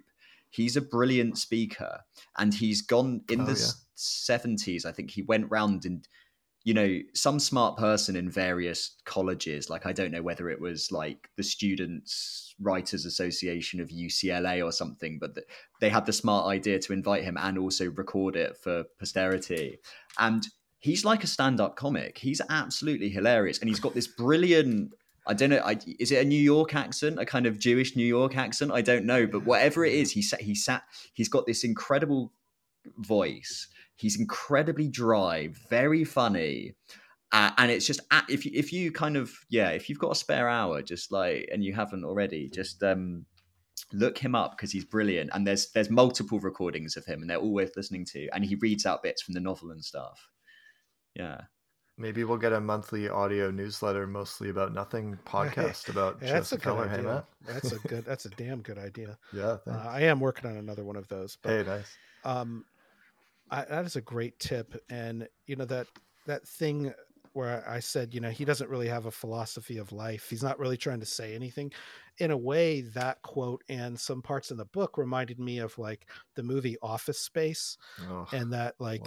Peter's dream in Office Space is like, what would you do if you had? nothing. It's like just do nothing. You don't need And- a million dollars. right, right. But but that that idea of like just uh, I would fucking do what I'm doing now, but just without the job. You know what I mean? yeah, Like, yeah. I I- I find it as like um, a universal desire almost. Matt, would you agree that um, it's also got very um, inventive use of brackets in this book? He's a big fan of bracketed Yeah, that's asides. What year was this book about? Do you know? Uh, I think 1974. It was says it was per- first published in the UK. Okay. I think the bra- the brackets in this as well are genius because I if I can't find I haven't got an example to hand, but it's basically like it's a contradictory secondary monologue to the primary monologue. So it'll be like, I feel bad that my son got sent home from school today. Brackets, I don't, or I don't really. You know, so it's like okay. It's that kind of thing. But I've got I just the, the, the this paragraph I think sums up the kind. he's brilliant at like dissecting office culture. So he says, in the office in which I work, there are five people of whom I am afraid. Each of these five people is afraid of four people, excluding overlaps, for a total of 20. And each of these 20 people is afraid of six people, making a total of 120 people who are feared by at least one person. Each of these 120 people is afraid of the other 119, and all of these 145 people are afraid of the 12 men at the top who helped found and build the company and now own and direct it. yes, That's great. that's great. And, and it reminds me a bit also of Christian Tabordo's book, which we talked about Oh, yeah. before, as a The apology. The Apologies, an office novel. Yeah. Um, um, something happened. Anything else on this book, man? There's so much going on in this book that I love. Uh, do you want to? Anything other else that you can think of? Yeah, yeah. I think it probably has to come with a health warning that it's a deeply cynical novel. Mm. Like one of the most cynical things I've ever read. Oh wow! Do you feel like uh, you're like uh, I don't know your soul being attacked by it on some level? Like it's like watching when you watch a lot of Curb Your Enthusiasm. You kind of take a dark view of humanity. At least I do. You know, And they say when you into your regular thought process. you know they say like when you read a book a good book reads you i think there is an Mm. uncomfortable conversation to be had with yourself when reading this book like am i this is he Okay. telling me that we're all like this or is he kind of like a Right. comic over exaggeration of of that archetype Uh, yeah. Man, I think I'm just more cynical than you because I felt, I felt like it was spot on. You're like finally somebody who gets me. Yeah. God, maybe I'm too cynical. I mean, it's a good question. Um, probably, probably I am. it's also it's also Um, very freudian in in in the, i mean you know it seems to be a theme of uh of my, of my choices but there is like this sort of pervading sexual frustration running through it where he's fixated on this kind of um incident in his young adulthood where th- there's uh, an older woman i think in in the office when he's a, a junior young person in the office and she's kind of giving him the wink and the nod. She's up for a bit of whatever but he can he doesn't have the he doesn't have the balls to kind of consummate this you know Mm. thing that is and he he is obsessed. As an older person looking back he's obsessed at this moment of sexual frustration so it's got this kind of freudian frustration running through it Oh, as well. yeah. Huh. Sounds funny. All right, Dave, I you're like up. that. Cool. Uh, my number two, which was a book that I was reading, I was like in the middle of reading last year when we recorded this episode. So I talked about it briefly there, but I was had just sort of gotten into it. It's the Netanyahus by Joshua Cohen, uh, which won the Pulitzer Prize last year. Uh, this book is really fun and wonderful, and it kind of chronicles a professor in New York who's like a professor professor of Jewish studies, and he's at this like small you know college or whatever, and like most of the novel is him sort of being groomed by his senior faculty members to like host this visiting scholar who is uh you know the title character so benjamin netanyahu's father who is the current prime minister of Israel. So he Bibi is in the novel, but he's a child in the book. So it's set in like the six, 1960s. Um, and it's about this visit from this visiting scholar and his family to this other professor's house. Um, the actual visit is a very small percentage of the book, like the last maybe quarter or fifth, and the the you know first 75% of the book is like the lead up to this like anticipated arrival. And the stuff that happens in the last section of the book is very funny and off the wall and just very ridiculous and it makes for a really wonderful time reading. So i would recommend uh, i mean it's very kind of sort of apt to the moment that we're in right now with israel um, where if you can satirize and make fun of uh, this person you know it probably feels pretty good to do that and uh, I think it captures that in a, in a way that's pretty fun and interesting. Has anyone had a chance to read this one? I have not. Yeah. Um, I tried. It's pretty reading, quick. It's like 200 ish uh, pages, so it's not. Yeah, it's not a big commitment. I tried reading his previous book, Wits. I just couldn't get into it. Um, that was the first thing I read by him, so it's my first experience. Um, and for listeners who don't know, Dave, you briefly lived in Israel. You want to talk about that? Yeah, in 2014, we lived in Tel Aviv for six months. Um, Rachel was doing her master's like field work in peace and conflict studies at the time, so she was working with a Israeli-Palestinian peace building group that worked with like youth, particularly. Um, so we were She's there. busy right now. She's busy right now. So. Uh, her current field of work is not in that area. She's more in like the health uh, health sector now. But uh, yeah, it's certainly been a major topic of discussion in our home recently. Uh, we got there, and like two days later, the, the war Operation Protective Edge started. So there were missiles coming to Tel Aviv, five missile interceptions a day. I was panicking. I was like, googling flights to Greece. Let's get the hell out of here. And then after like three or four days, it was like just totally normal. The big air siren go off, and just kind of like roll over in bed and look at each other and be like, "Oh, this will be fine. The Iron Dome will take care of this." Uh, whereas like three days before that, I was like freaking out, you know. So it's it's it was a really interesting exercise in adaptation for me, like just what you can get used to very quickly as a human being. Um, it was a yeah, super interesting place. Um, it's a heartbreaking place in many ways. Obviously, this is like the most extreme form of that that we've ever seen, and so little bit of a personal connection to that. The stuff. Netanyahus. Dave, am I right in thinking that there are these kind of lecture bits within the novel. There's someone giving a like a or there, there's about the history of Israel. There are these kind of digressions, right? Yeah, I think that sounds familiar. It's been about a year since I finished reading it, so it's a little bit on the hazier side. But yeah, there's a lot of stuff about like scholarship and like history of Israel scholarship because you know those are like the areas of these two two guys that they're in. So yeah, there's like some scholarly like interesting kind of stuff in it too. Yeah. Um, I will also say that we will put these lists of books into the show notes of the episode. So yeah. if you want to go back and refer to them, quick um, reference. Yeah, we'll have totally. our own lists in there. Um, my number two is this book called Chaotic Good by Lee Klein. And Lee is uh, an incredible writer who I really just discovered his fiction writing. I had followed him on Twitter uh, for many years, but not had not picked up um, his books. Uh, I'd known him actually as a translator. He had translated oh. um, Horacio Castellanos Moya's uh, book called Revulsion about Thomas Bernhard. Um, and he had won a big award for that. But his, his fiction writing is like extremely up my alley.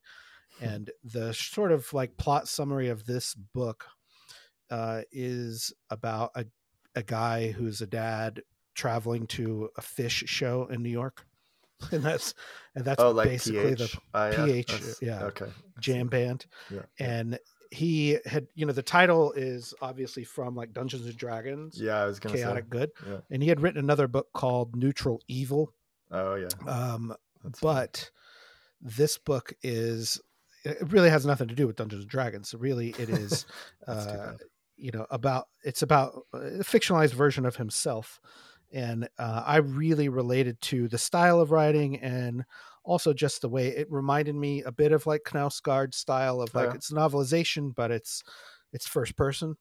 Um, and I'll, I'll want to read a little bit that sort of tells you gives you a flavor of the writing, but also tells you like what kind of story he's writing here.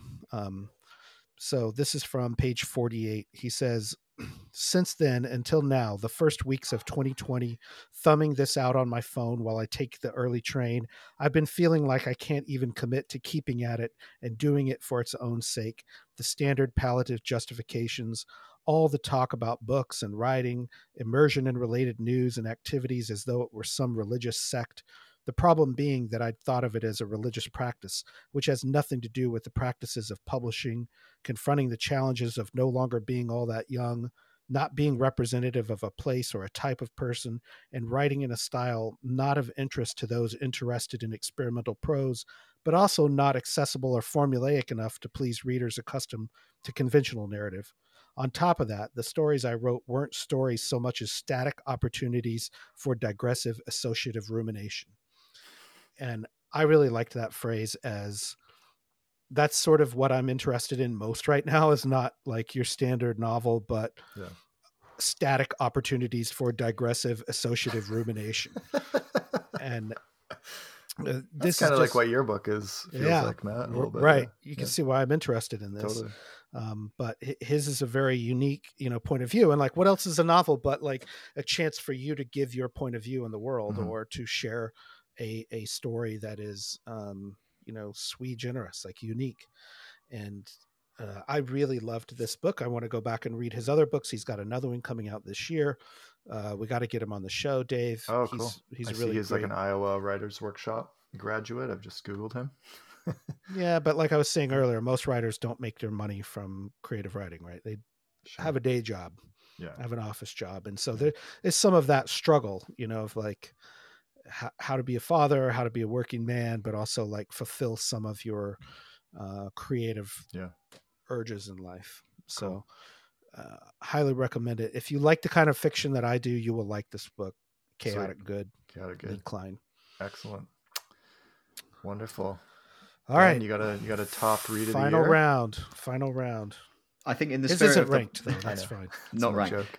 in the in the spirit of the podcast, uh, I should probably go for uh, the instructions by Adam Levin because you know I'd be oh, remiss to not talk about it. and you've you've both read it, and it you know it came up it, you know, for those listening who aren't familiar with their um, concavity law, it comes up in the very first uh, podcast you did, where you discuss, you oh, discuss, yeah. you know, along with you know Sergio de la Pava, I think comes up, and other sort of should we say ah. founding texts of the podcast, you know. So I've been meaning to read it for ages and ages and ages, and obviously obviously, you know, I had the sense that it was a, a readable thousand page book. It wasn't, you know, yeah. like uh, Infinite Jest. It's not like Infinite Jest or something.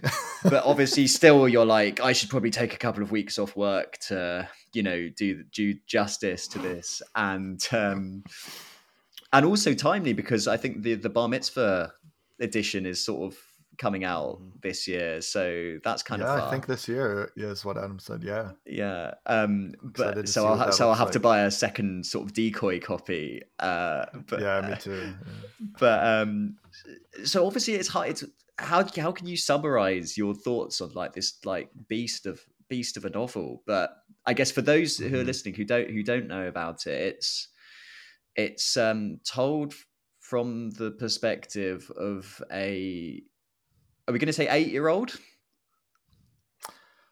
Is is he 11 or 12 okay. This feels like my instinct. I reread it last year but i that's that's my what my memory is giving a, me right a, now should we say a sophisticated young person yeah. a sort of precociously he's very, talented he's very precocious yeah. Hyper precocious yeah. Who um is Jewish, but I think doesn't attend a Jewish school, has been expelled from various Jewish schools, and is now expelled attending a sort of several. Yes. Yeah. yeah.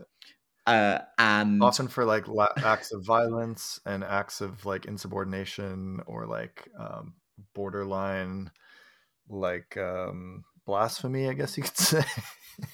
yeah, exactly. And I guess you could say uh, a psychological term which was once leveled at me uh, and that i think also applies to the main characters that he perhaps has um, oppositional defiance i think we could call it um, Yes, so right. problems with authority being told what to do um, and he perhaps has a messiah complex as well where you know in a clever way does, yeah. the the book toes the line between is he or isn't he the Messiah? You know, it, it sort of holds its cla cards close to its chest until the end, and and possibly beyond the end as to whether or not he is, you know, uh, a, a Messiah figure.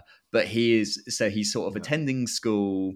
He's been put in this kind of uh, restrictive cage like bit of punitive, essentially prison within the school for disruptive children Yes. um, and is, is is sort of surreptitiously assembling some kind of army as a side Yeah. hustle or du- during school hours as well. and there's this kind of text which he is writing, which is about. Um, I guess there's kind of religious stuff, but it's also like a sort of um, handbook, terrorist's handbook of how to use, a, Yeah. assemble a makeshift weapon from a discarded yeah, penny gun. soda bottle, a penny gun, exactly.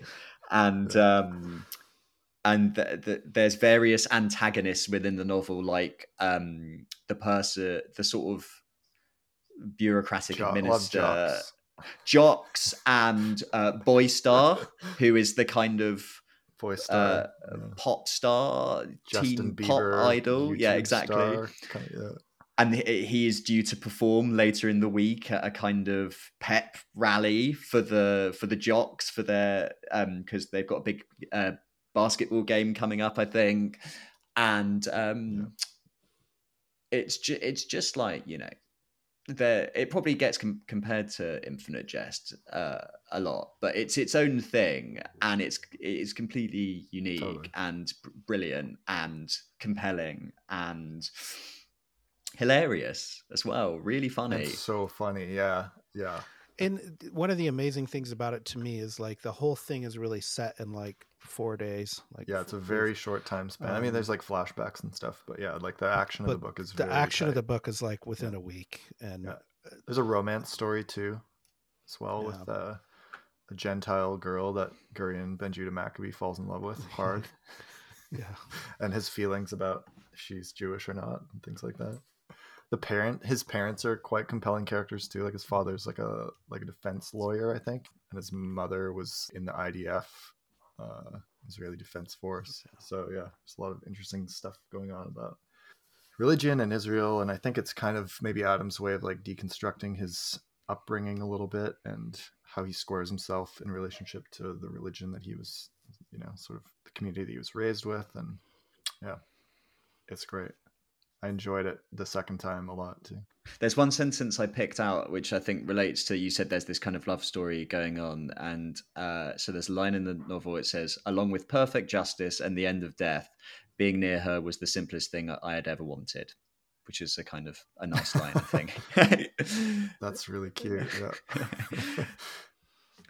yeah. I, I was just gonna say it's it's funny how you know we didn't talk about our lists in advance and plan these things, and yet this like through line of Judaism and like rabbinical studies Yeah. Israel is Yeah, like it's come up a probably the third or fourth book that we've mentioned that has this kind of overlap. It's just Yeah. coincidental, I would say, but Yeah. um, So and also highly like erotically charged fiction and uh, Judaism are the two themes of our episode today. there's probably some more, but uh, some violence in there for sure, and like um, some humor, so all kinds of other themes too. But Yeah, I would say like for the instructions, the climax of that novel is one of the most memorable climactic scenes in like all of literature. I think it's really like long and extended as well. So it, it's there's a good payoff to that book. It is very formidable and intimidating looking, but it is much more forgiving when you get into it than you might think at first blush. uh, okay, Dave, you're up next. Okay, uh, probably my most uh, favorite or or close to it favorite read of the year was by Benjamin Labatut called The Maniac. And this is a writer that I had not heard of before this year, at least as far as I can like really remember. Um, and I want to give a shout out to a listener of the show named Cameron Waller, who is from my same hometown, from Kelowna. We've never met before, but he has become an, an agent at Penguin Random House this year in Toronto. So he moved from Kelowna to Toronto in the last year. And he sent me an email earlier this year that was like, Hey, I got this new job. Um, I got this book that you and Matt have to read. I think you'd love it. I'm sending it to you. Like, what's your address? And I was like, cool. And I took this book with me to Ireland this summer and I read it in a very short amount of time and was so compelled by it. It is basically like a history, like a novelized history of the 20th century in like math and physics, like the biggest heavy hitters in those fields. Uh, it mostly follows John von Neumann, who came to be like a very important figure in the Manhattan Project.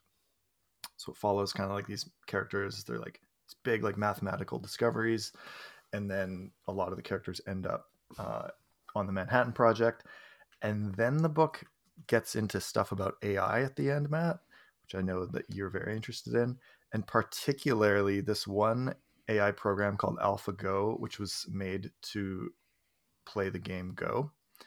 And there's this whole bit at the end that's kind of like in the appendix about this South Korean Go master Lee Sedol, who ends up playing a series of matches against AlphaGo. And it also mentions this documentary about this.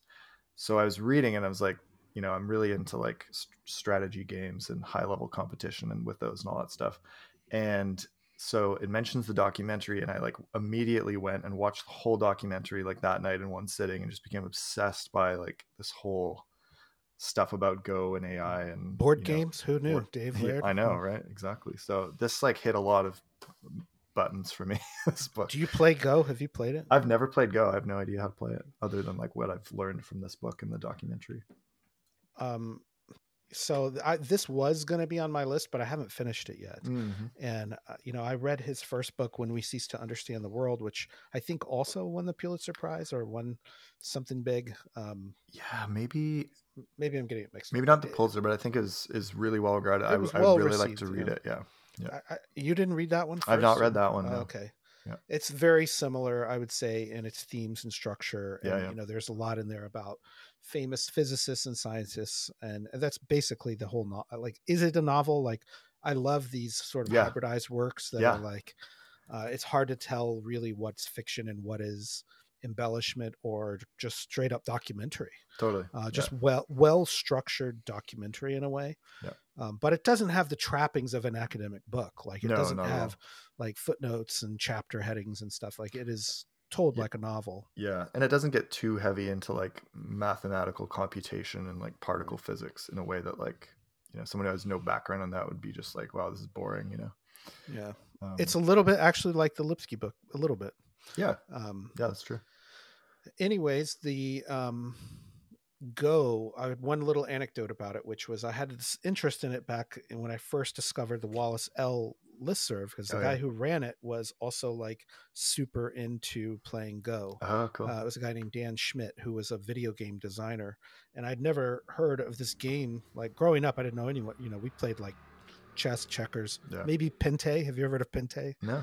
um, but I'd never played Go, Mhm. and uh, that it was through him that I discovered it. I mean, I do have an interest in chess, Yeah. um, medium interest, and like not strong, heavy chess player uh, and competitor. Yeah. like probably not even that good, but I'm more interested in it than like maybe any other board game. Yeah. and then it was just surprising to me that there were so many other people really into Go, and that like you would need a fucking computer to play it. Like it Yeah, looks as simple as like checkers almost, but Yeah, It's but it's got like a lot of a lot of pieces. Like you did need quite a large board, and there's like a lot of spots that you can put your.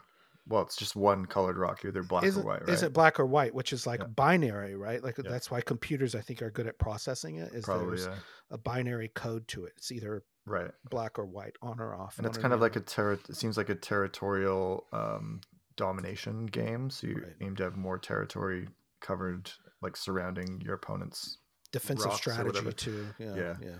um, but yeah this book was great uh, sh- so check out on instagram cameron's bookshelf that's cameron's like bookstagram and he's posting great stuff on there all the time too so now that he's like a literary agent at Penguin Random House. He's sent us a few other emails too about like, hey, I got a book for you, check it out. So uh, that's that's really cool. So thank you to Cameron, appreciate it. Um, uh, Matt, how about you? You got a all right, final final book for us? Final book is 2023. this book, Day's Work by Chris Bachelder, Chris Bachelder, I think it's Bachelder, and Yeah. Jennifer Habel, and they are a married couple. Oh, cool. and uh, this book was published by Norton. It came out um, a few months ago, and it is exactly up my alley. It's sort of um, mostly about Herman Melville and Moby Dick, Oh, then it Um, would be yes. but it's also told in the style of like almost like a David Markson novel, like very short paragraphs, all broken up. Uh, there yeah, is this book was written just for you, I think, pretty much, Yeah. pretty much, and, and, there, others. But yeah. I absolutely love it. And it's written, like I say, in that very sort of dry, descriptive, short sentences. But there is a lot about their home life, their marriage Hmm. as a couple. It's interesting to see like a couple writing a book together. Like, yeah, what does that look like? Like, who's talking right now? Like, is it the husband or the wife?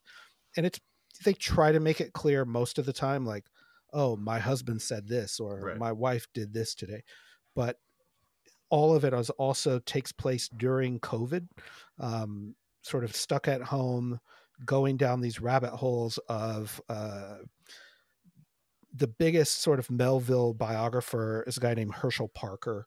Like, if you know anything about Melville studies, like that dude is the man okay. and he has this pretty active blog or did for many years post everything about uh, melville that he could find on there and so a lot of the book is them sort of taking issue with that shit so Hmm. i and and calling him out in some ways um and doing their you know comparing it to other so much has been written on melville and when i was preparing for this episode i went and looked the book back up on uh amazon because i was i was actually r- recommending it to Stephen Moore, and I noticed Hershel Parker had written a review of the book on Amazon, which is pretty scathing.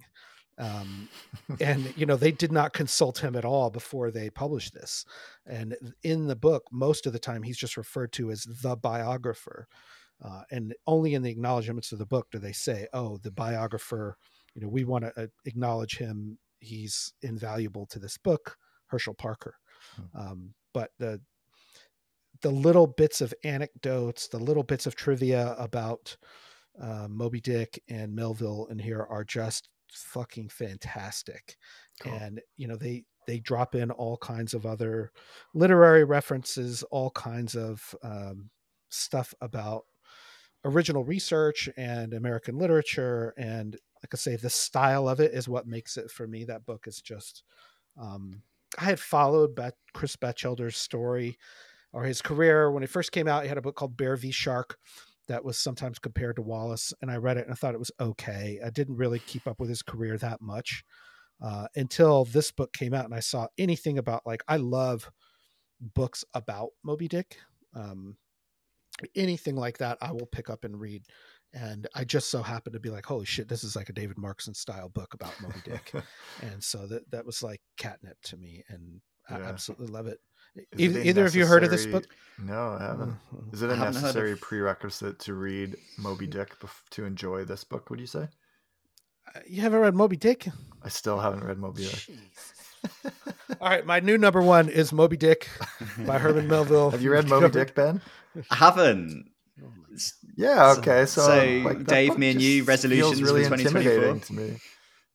Ah, yeah, it's like kind of like always on the back burner. Like ah, I should read that book, but like I don't really want to. dude it is it is so different than what your expectations are Okay, of that okay, book yeah. and i guarantee you everyone who i know who has read it in adulthood is like holy shit that book was funny accessible Okay. not what i thought it would be Okay.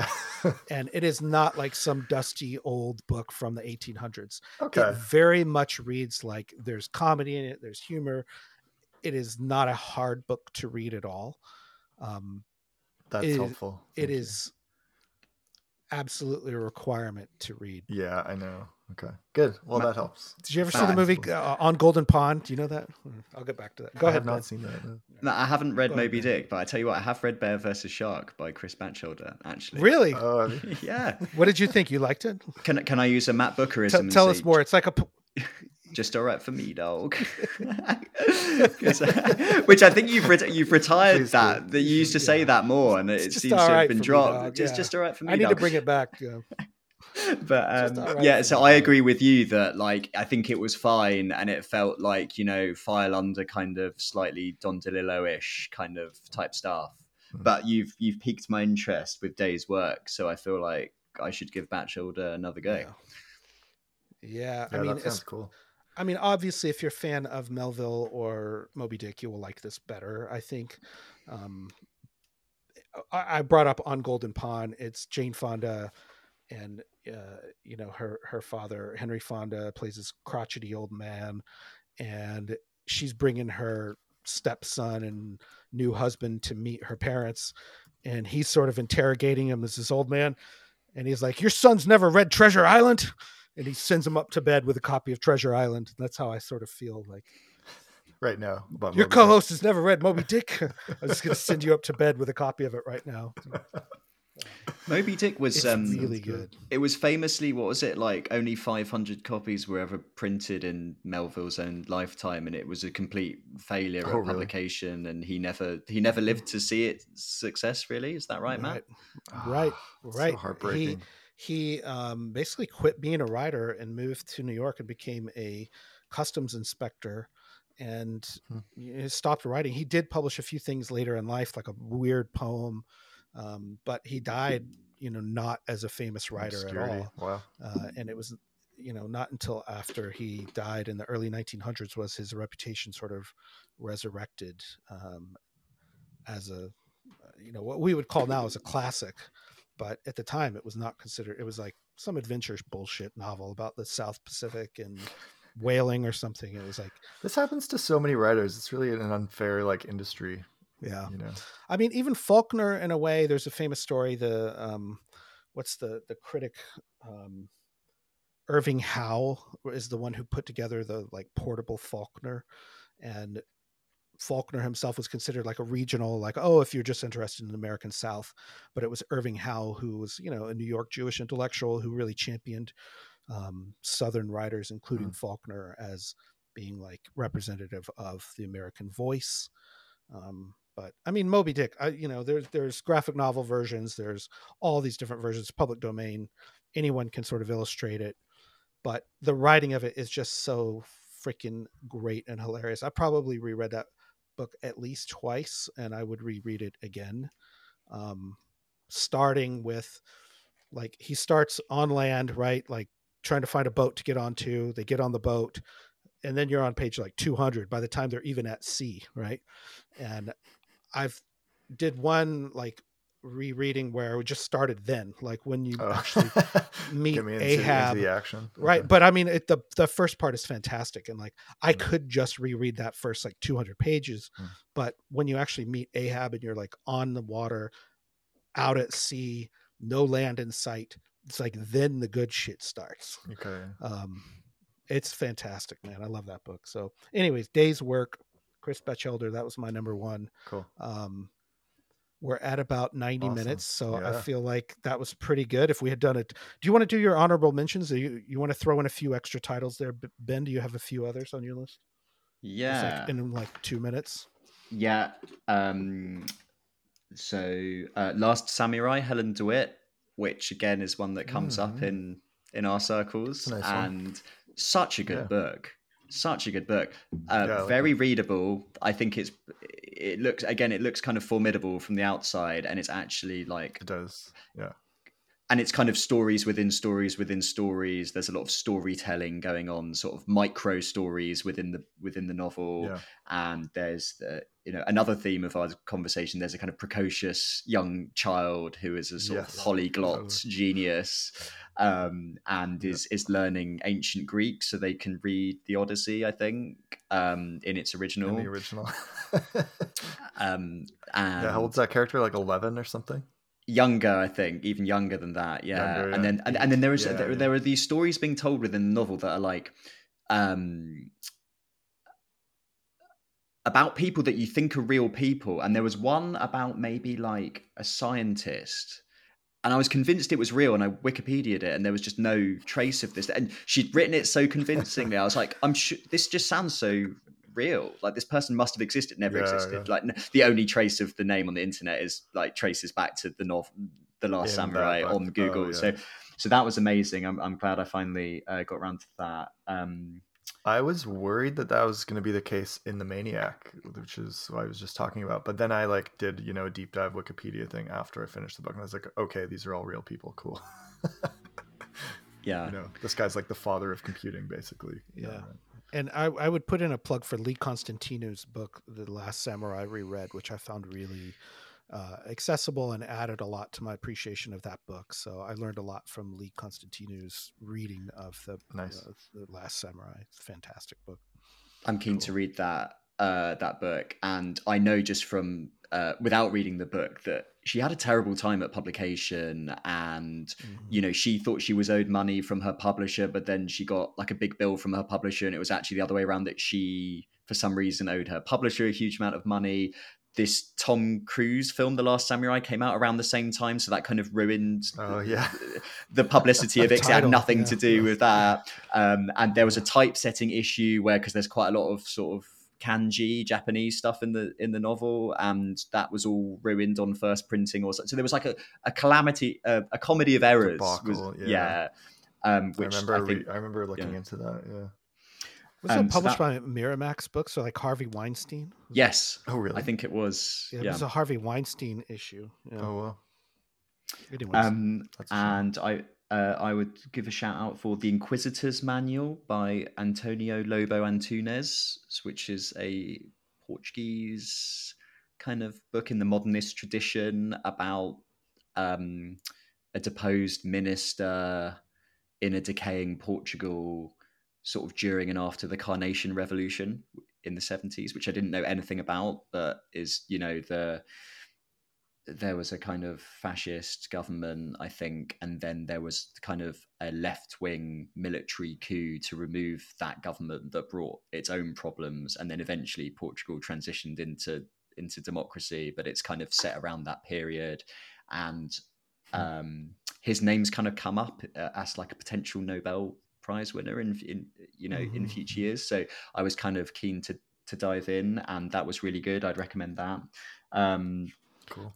I think I own this book, or and I've read another Antunes book that is really short. Is that, is this Mm. really short book? No, or- this is about 400 pages. This Okay. one. okay. Well, the one- the one that I read was like fifty pages. It was a very short.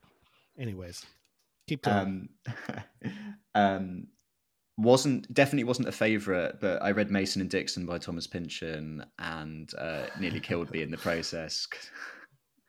Yeah, Have either of you an two read it? intimidating Looking book. I have not read that one. no. I mean, I read it like when I was in college when it came out, and it was you know written in a sort of obscure, obsolete vernacular.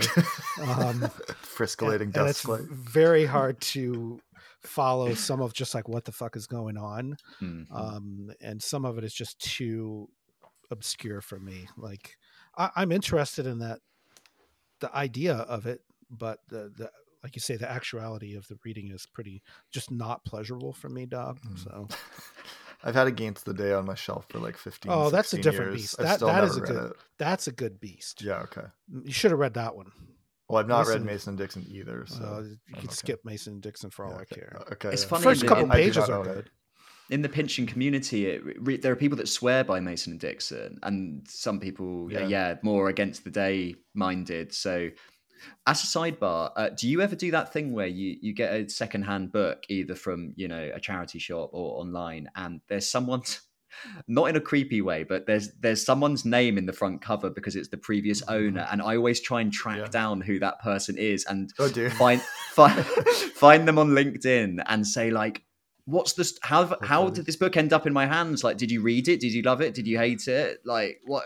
When did you read it? Like, you- and I've had sort of limited If at all. success with that, where um I so uh, the, the reason I say that is because there was someone's name in Mason and Dixon. And I tried to add them on LinkedIn, but they they never accepted the invite. Absolutely fine, their prerogative. They don't have to accept it if they don't want to. That that's where it ends, you know. If they, uh, but I um for um the Savage Detectives by Roberto Bolaño, I had the most uned- unedifying conversation where I found the person um, whose name was in the front, and I added them on LinkedIn. It took them about six months, and they accepted the invitation. And I was like, did, what, did you read it? What did you what do you think? And she was like, Yeah, I guess I can't really remember anything about it. It's like you can't remember anything about the Savage Detectives. it's a, it's a crazy book, and I didn't want to like push yeah. and be like, "You're going to have to give me a better review than that. That's not acceptable." You know, give me two thousand words by you know by Monday or whatever. but um, so so I wouldn't necessarily recommend track those people down. Yeah, okay, doing that. Yeah, um, I like that you do that though. That's an interesting. Uh, that's an interesting little story. Yeah. Like I'll continue. I'll let you. I'll update you if I ever have like better successes yeah. than what I've had currently with okay. it. But yeah. Um, cool. Cool. Nice. Um, th- is it pronounced Balan or Beelan? Because I want to do it right. Oh, I oh I say Beelan. Beelan. So Beelan. obviously the, the, the author Beelan... says Beelan. Yeah. Yeah. um so yeah, the Beelan deck was great, obviously, and um, and congrats, Matt, on on publishing it. Thank and you. I actually can't believe. Obviously, I can believe because it's great, but you know, you um you shared recently that Jonathan Lethem mentioned in his year-end highlights, which is amazing. Um, yeah, so cool it's moment. it's clearly it's spreading its tentacles and finding an audience, which is which is fantastic. It uh. Uh, one question for you, Matt. You because I'm kind of yeah. interested in Nobel Prize winners. You mentioned Pearl S. Buck in the book mm. and as a kind of underrated laureate.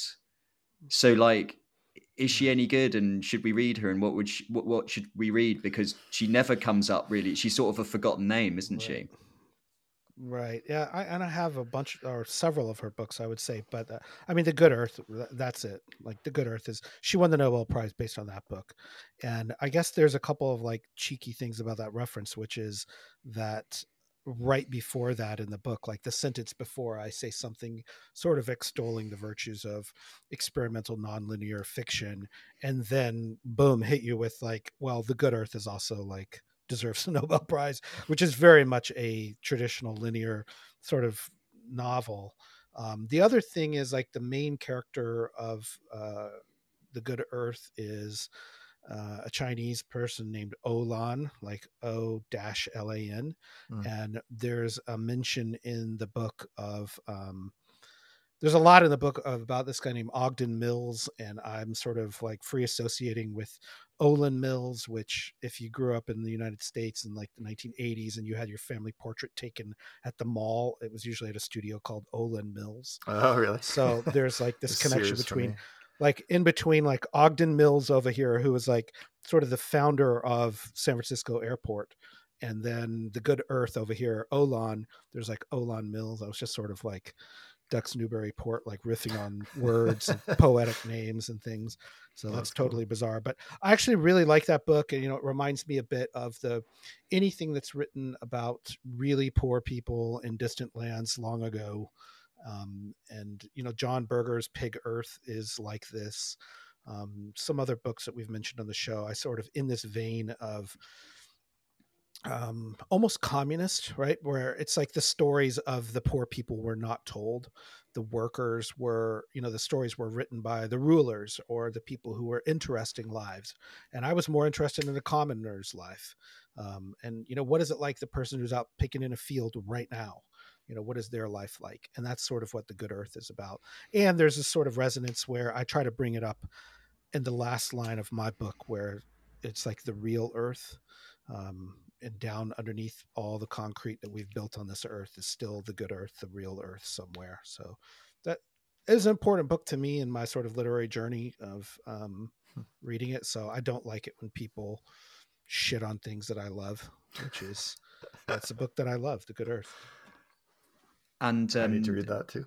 Yeah, I do too. And I don't think Jonathan Lethem observed it himself, but he referenced in another uh, review of the book that I really loved what this whoever the reviewer was they they they made the Twin Peaks connection that the when you are when the the narrator of the book is Yeah. dictating to their kind of AI assist their assistant, and there's the kind of digressions Oh, on yeah. AI. It's a bit like Diane, the the dictaphone of Diane from Twin Peaks. I love that connection. I don't know if you had that in mind, Matt, when you were writing it, or I I did not at all. Okay. Yeah, Jonathan Lethem made that connection, and I was like, huh. I haven't seen the new Twin Peaks. Um, I haven't thought about Twin Peaks. I, I do like Fire Walk with Me a lot, but um, I, I I'll have to go watch it now because I had no idea that that was even a thing in Twin Peaks. So yeah, yeah, like right off the hop, right? With Agent Cooper, just driving and dictating.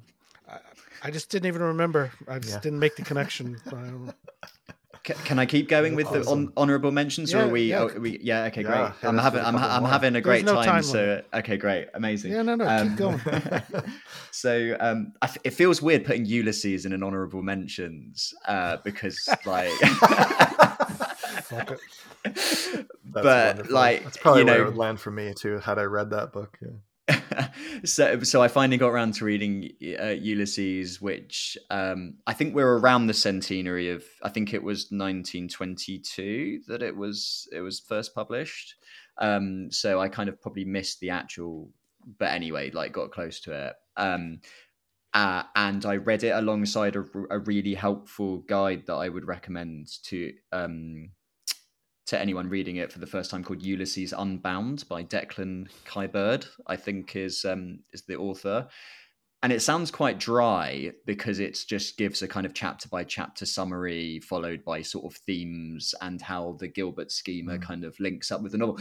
But it's incredibly helpful because it is a really difficult book. And Declan will say something like, oh, and this piece of paper had a racing, a horse racing tip on it, and then the person sort of he throws it in the bin, but then someone picks it up, and then they win money on the Gold Cup because, and you're like, yeah, I never would have realised that if you hadn't explained it to Mm. me, and that's quite important in some ways. So, um, so that really enhanced my reading. So I did like chapter of Ulysses, chapter of Declan's Smart. book explaining it. So I kind of put the I put the hard yards in, and it was you know it's, it's obviously a, a fantastic. It's the it's the it's the ur text for the mega novel, isn't it? So in some ways, Yeah, and- yeah. How long did it take you to read those together? Ooh, good question. I think do you two do that thing with big books where you're like, I'm definitely going to finish this book. I'm like halfway through, so like it would be absolute travesty if I gave it up now. Yeah. But I am going to fit in some smaller books to kind of Oh, get some momentum back. So Mix like I think there was probably a bit of that going on um, during the reading of Ulysses. But um, and I d- uh, there's um there's a book of critical essays written by one person, sort of micro essays called Multiple Joyce, which is I can't remember the author, but I've got that lined up this year as a kind of like afterburner kind of let's read some kind of critical some critical stuff on it. So that's got I've got that lined up, and I also when I'm having bits of downtime at work, I kind of want to do the audiobook of Finnegans Wake this year as well. So I'm having a bit of a Joycean Mm. project going on. Yeah. Okay. Renaissance. Yeah. Cool. I I, Good for I would give one one comment on Ulysses, which is uh, I had a chance to take a class on Ulysses when I was an undergrad, and I didn't, and I regret it. So if if there's anyone listening to this who has the chance ever to take a class on just one novel, or particularly on Ulysses, do it, or else you'll regret it the rest of your life. Amazing. Not I to put totally agree. Voice of experience. I bet that'd be a great book to take as a as a Yeah. class, right? Like that's how you understand Yeah. The book and have the momentum to finish it. Yeah. Yeah. My my university was also did that thing of like we're just going to do a whole semester of the, and, and the novel is just it, Ulysses is just it for the whole semester and I agree with you Matt I wish I'd kind of like b- bargained with the history department to let me take that I did some other credits in other departments but I never thought to do that it was probably too intimidating at the time uh, and it took me like a decade to get around to it at my, at my own pace but yeah, um do it. I read um, uh, I read a Prophet Song by Paul Lynch, which just won the the Booker Prize. Rachel finished this like yesterday. What did Rachel think of it? She found it to be utterly devastating, terrifying, horrific in every way, but like fantastic. But she feels like she's like really scarred from this book from how plausible the like fascist government situation in Ireland that it's that it sets up is. It's really provoked quite a lot of debate, I think, running the gamut from the kind of um, people being crossed that it appears to be a sort of wokey left wing pick for the for the prize and like how dare mm. they because it's just a flash in the pan kind of thing that is is going to be forgotten about in in years to come and people on the other side of the spectrum going like it's incredibly sort of relevant and timeless and you know it's that margaret atwood quote of all of these things have happened somewhere at some point so I've kind of put it all together, but none of this is you know none of this is speculative. This has all happened before somewhere, you know, mm-hmm. and um, right. I I um there's a Booker Prize podcast which is like run by the official Booker uh, people, mm. and one of the hosts because they had read the shortlist and they were kind of discussing just the, the host of the podcast. They were discussing what they thought of the shortlist, and one of the hosts was like, "I just don't buy the premise of this book. It would never happen in Ireland." And it's like, I I profoundly disagree with you that obviously not just mm. Ireland but anywhere, but like definitely in Ireland it, it could happen, and um, it you know it makes you think it's one of the you know we said i said earlier that like you know books books read you as well. And it is that thing of you're reading it and you're thinking, well, what would I do if there was sort of what am I doing? You know, are there the stirrings of fascism right now? And what am I doing to stop it? And how will I feel if they came for me and knocked on my door and all that kind of stuff? So it's a mm-hmm. really, it, it, without directly doing it, the book is obviously posing the question to the reader like, how how would you feel? How are you going to feel when this when it goes down like this and it's always going down like this somewhere yeah. at some point. So um i wasn't in love that the prose style wasn't my necessarily like my favorite type of prose style and it's quite it's quite poetic. It's quite um the inner lives of the characters. There's a lot of kind of internality to the to the narration. Mm-hmm. but it's undoubtedly a great a great book and um i would recommend that and i enjoyed that. And um i also read i try and read the I try and read the Booker Prize winner every year now, and I try and read it early to kind of get. You know, sometimes you've absorbed so much discourse that you're like, I feel like I've read it without having read it. Yeah, so I so I read um I read uh, the Seven Moons of Maali Almeida as well, which is by um Shehan Karunatilaka, who won it last year, which is also a really good novel cool. set during the civil war, I guess, happening in Sri Lanka in the late 80s and early 90s. And that mm. was also, mm. And he's quite heavily influenced by like Kurt Vonnegut type stuff. So it's got oh, a kind cool. of, it's that thing of like playfulness mixed with the awfulness of historical reality kind of coming together. So he, right. he wears some of the awfulness quite lightly because it's like, this is so dreadful that the only way I'm going to get you to read this book and we're going to get through it is, you know, if I'm a bit playful with it. But yeah but it packs a punch. So that would also recommend that. Huh. Um, cool. And then just a few more. Um, Self Portrait in Green by Marie Ndiaye. So I don't know if I'm pronouncing that right, but her surname is N D I A Y E. And yeah. um, that was really good. Very short novella length. Um, lots of stuff about kind of identity and blackness i think as well. Uh, that was really excellent. And then um, nothing special by nicole um, flattery which is set during mm. kind of andy warhol's factory uh, era about a young oh, okay. Did did you know that andy warhol did this novel where um, he he basically just recorded people just had he just kind it's of called a i, I a. have that book yeah yeah and it yeah. was just like he without people really knowing they were being recorded um it was just di- straight dialogue of like people socializing at the factory or whatever and then he just transcribed as the dialogue as it's written on the page i think like as it happened mm. so there's no editing for like intelligibility mm and obviously these people it's really not in, readable i i didn't find i mean it's an interesting experiment i like the idea of it and i bought it but it's it's not interesting that like the idea of it is interesting but the reading of it is terrible hmm. um I bought Sounds this book. kind of unethical too. Nicole Flattery. I bought this book for my wife for Christmas, partly because I wanted to read it. So um, I expect after she's done, then I'll pick it up. Sort of like what what Dave's talking about. Um, yeah, yeah. But it's Sure. like a bad mother, right? Like what what else is going on in yeah, this? Book? yeah. So it's so the principal character is is hired as a typist, I think, in in the factory to to transcribe the tapes to make the to make a this novel, and uh, yeah, she's living with her her mum. I read it a while back, so I can't remember too much, but it's again, it's got a kind of Mad Men, slight kind of Mad Men kind of flavor to it, and it's just kind of you know if you've got any interest in Warhol and the factory, it's kind of about like being on the the fringes of that, but also about sort of loneliness and finding connection in in New York in the in the period. And uh, I thought that was that was really good, so would recommend that. And then just finally, I I caught up with a few. um Annie Ernaux short novellas that because I'm just sort of trying to read my way through Annie Ernaux. Um, so I think I read one called Exteriors and maybe A Man's Place, which is about her father.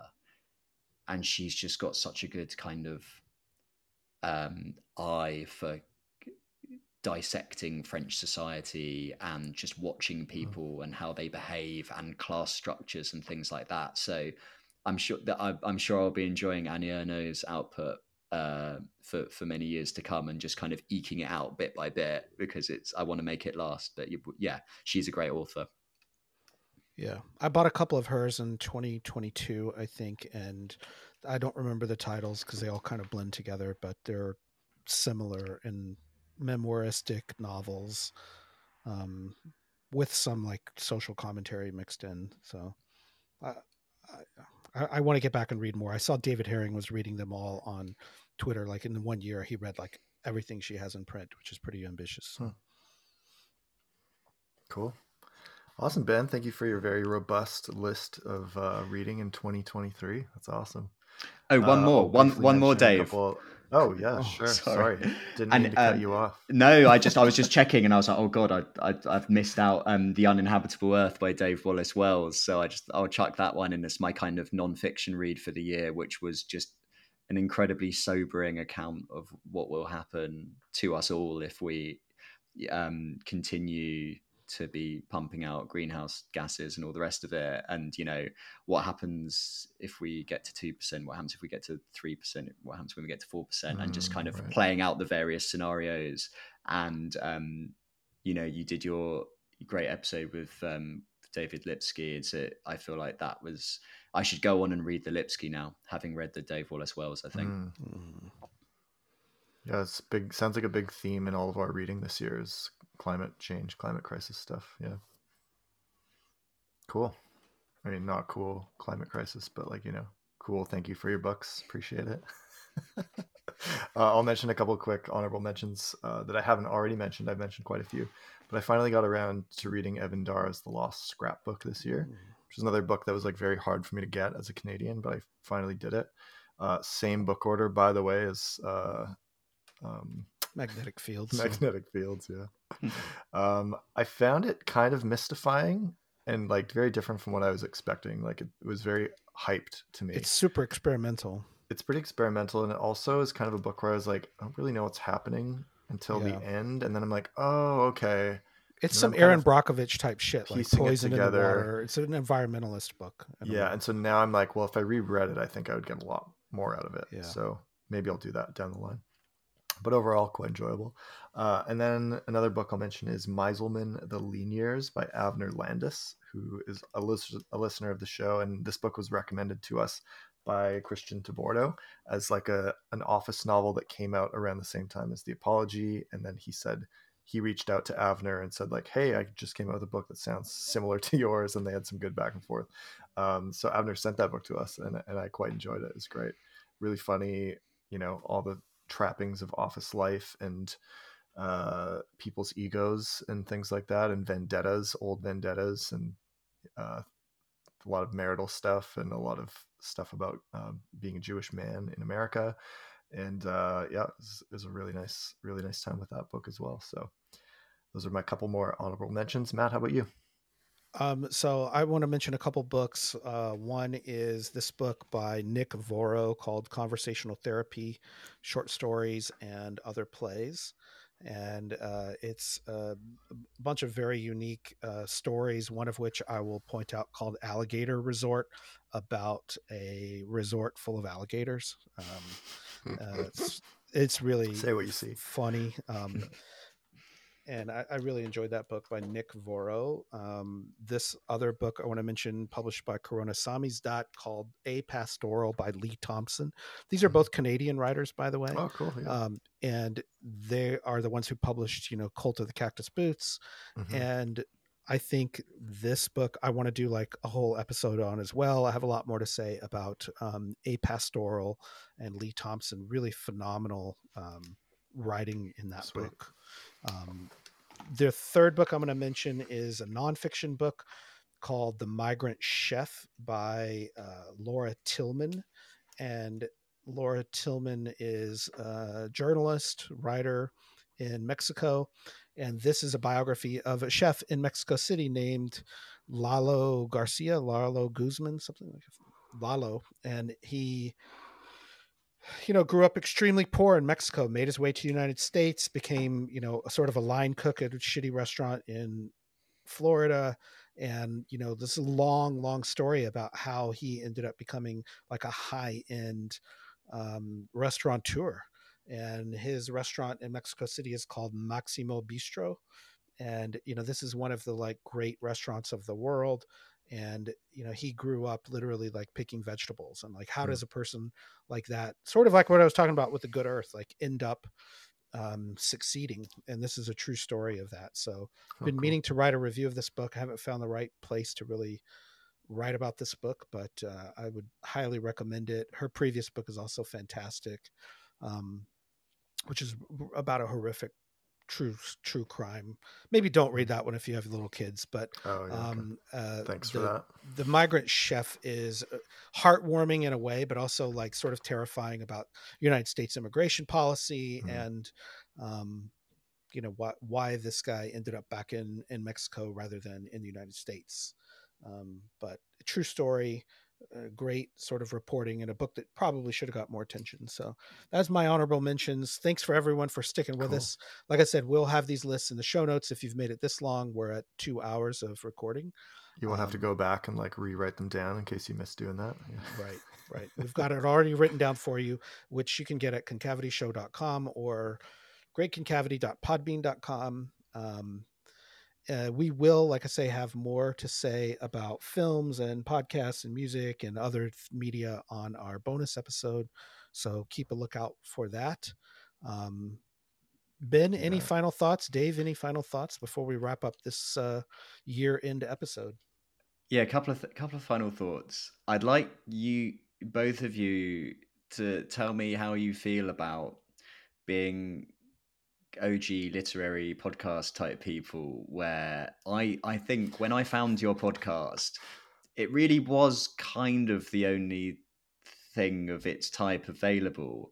And actually, in the last couple of years, maybe lockdown related, you've now got um, a Don DeLillo podcast and a Now podcast uh, of you know, and um, who a Jonathan Franzen podcast and various other ones. Oh yeah. um, and so, how do you feel about? Do, you know, are you avid consumers of all of these other uh, podcasts, or and and how do you feel about really sort of being there from the beginning and and sort of kicking all that off? Hmm. I mean, I love all those other shows, the Vollmann as well. Oh, uh, beyond, beyond the zero. I mean, there's there's a ton of them, and I mean, I think it's a great medium. The more, the merrier. I'm not competitive about it at all. I don't need any kind of credit for for we did this. I mean, I think a lot of people hate our show, which is fine. Uh, anytime you put something out there, read our reviews. On, yeah, people people are going to trash you if you write anything like a book you know, I look at some of these books that we've mentioned today. Ulysses has like four star rating on Goodreads. It's like, you know, Gravity's Rainbow is like 3.9 star rating. It's like, okay, well, then you go fucking write a masterpiece. And maybe then you'll give it five stars, you know? You guys seen that Instagram account, Bad Reads Official, Yeah. where it just shows all like the one star reviews? It's very Yeah. funny. Yeah. Yeah, but in just in general, it's a, it's sort of absurd. But I, I like those other podcasts. I think, the, like I say, the more the merrier. One thing that is unique about our show, which does limit the number of episodes we can do, is that Dave and I have to agree on what to read next, and then actually read the book. Yeah. And a lot of those other shows, it's like, well, they've already read all of the Vollmann books, or they've already read all of the Franzen books and the That's John true. DeLillo books, whereas we're sort of branching out to read new stuff and maybe hopefully stuff that doesn't get as much attention. Um, but it's not one person's show; like it's a two-person show. Oh, yeah. Uh, so we we do have to agree, and sometimes we don't. So that slows us down in publishing new episodes. But uh, I, I don't I- know. What do you think, Dave? I've never really thought of this Ben before that we like started like this I don't know some kind of trajectory of like single author podcast before that's a new i- new concept to me but I mean if we had any hand in um you know interesting people in like making their own podcast about the writer they're excited about that's really cool like that's uh I'm very happy if we were able to give any inspiration to anybody else that that's wonderful and yeah like the book community online is has been such a lovely thing to be a part of you know here and like the way it's spread on on instagram and other places too and twitter um happy to be here along for the ride for it and uh i'm just like really thankful for people who've been with us for so long like you ben who like like the lore of the show you mentioned earlier that's hilarious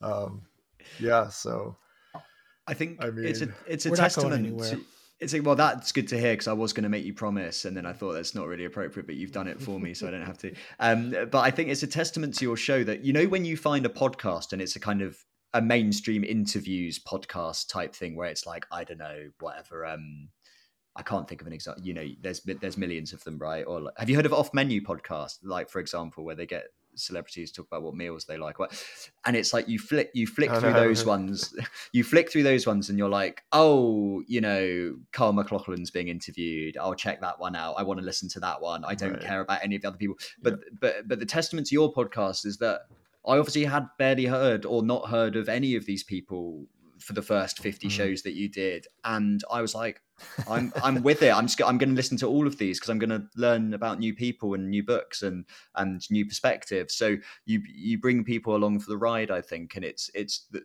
you know you talk about the output can kind of get a bit uh, slow down a bit because you've both got to agree and but i think that's a testament to the fact that you put a lot of research in and care into an episode. You don't just jump into an episode um willy nilly, and you know, and you. So it's it's quality, not quantity, and you're you know, you're quality merchants. And for the record, we're not paying Ben to say any of this. as far as I know. Uh, I didn't. I didn't incentivize him to We're mention funding all of his book or Patreon money back to him over the no, years. But no, And- we, we, and- we really appreciate that. It's really really kind of you to say. yeah, that's and the, the the you know the the law of my Christmas and New Year's for the last four or five years have been making a cup of coffee and sitting down, lying down on my sofa with a nice blanket and a and a notebook and listening to all your highlights for the year and making a huge notes about what to to look into for the next year. So uh, so it's really nice to be a part of it. That's cool. That happens for me too with this episode because Matt always talks about all these books I've never heard of, and I'm like, rad. Now I have you know, a whole reading list for the next year, kind of thing.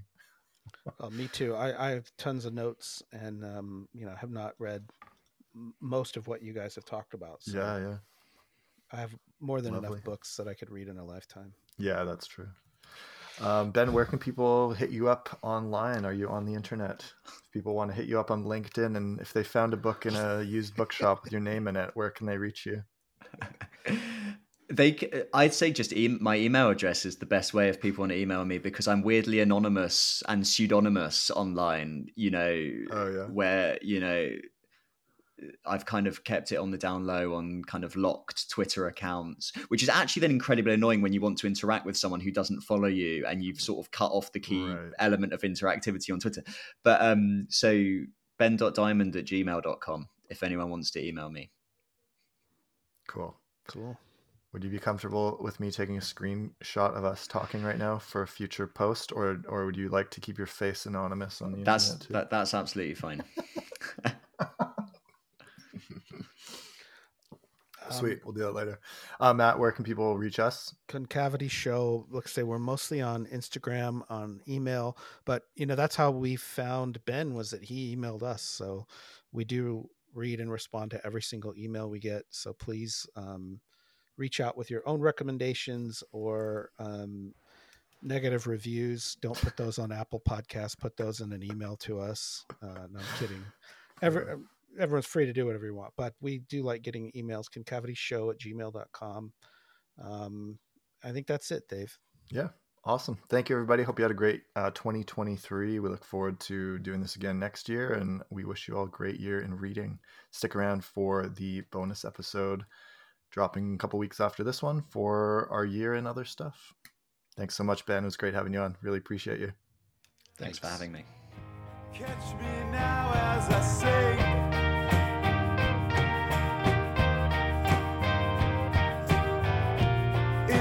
Darkness, I thought to be extinct. Trying to kind of hold his nerve and go down there and and Sorry, the fire alarm has just gone off in my house. Someone's like cooking upstairs and just uh here I'll mute myself. What in the hell? Um I'm at my in-laws right now because there's no children in this house and their fire alarm just went off. Jesus They're Christ! cooking mate. something and their oven procs the uh, fire alarm all the time. Sorry about that. Whew. Oh, there's the mute. I just found where the mic mute button is. Whoops. Uh, anyways, we'll just we'll just edit that out. It's fine. I'll put that as the Easter egg, just just loud.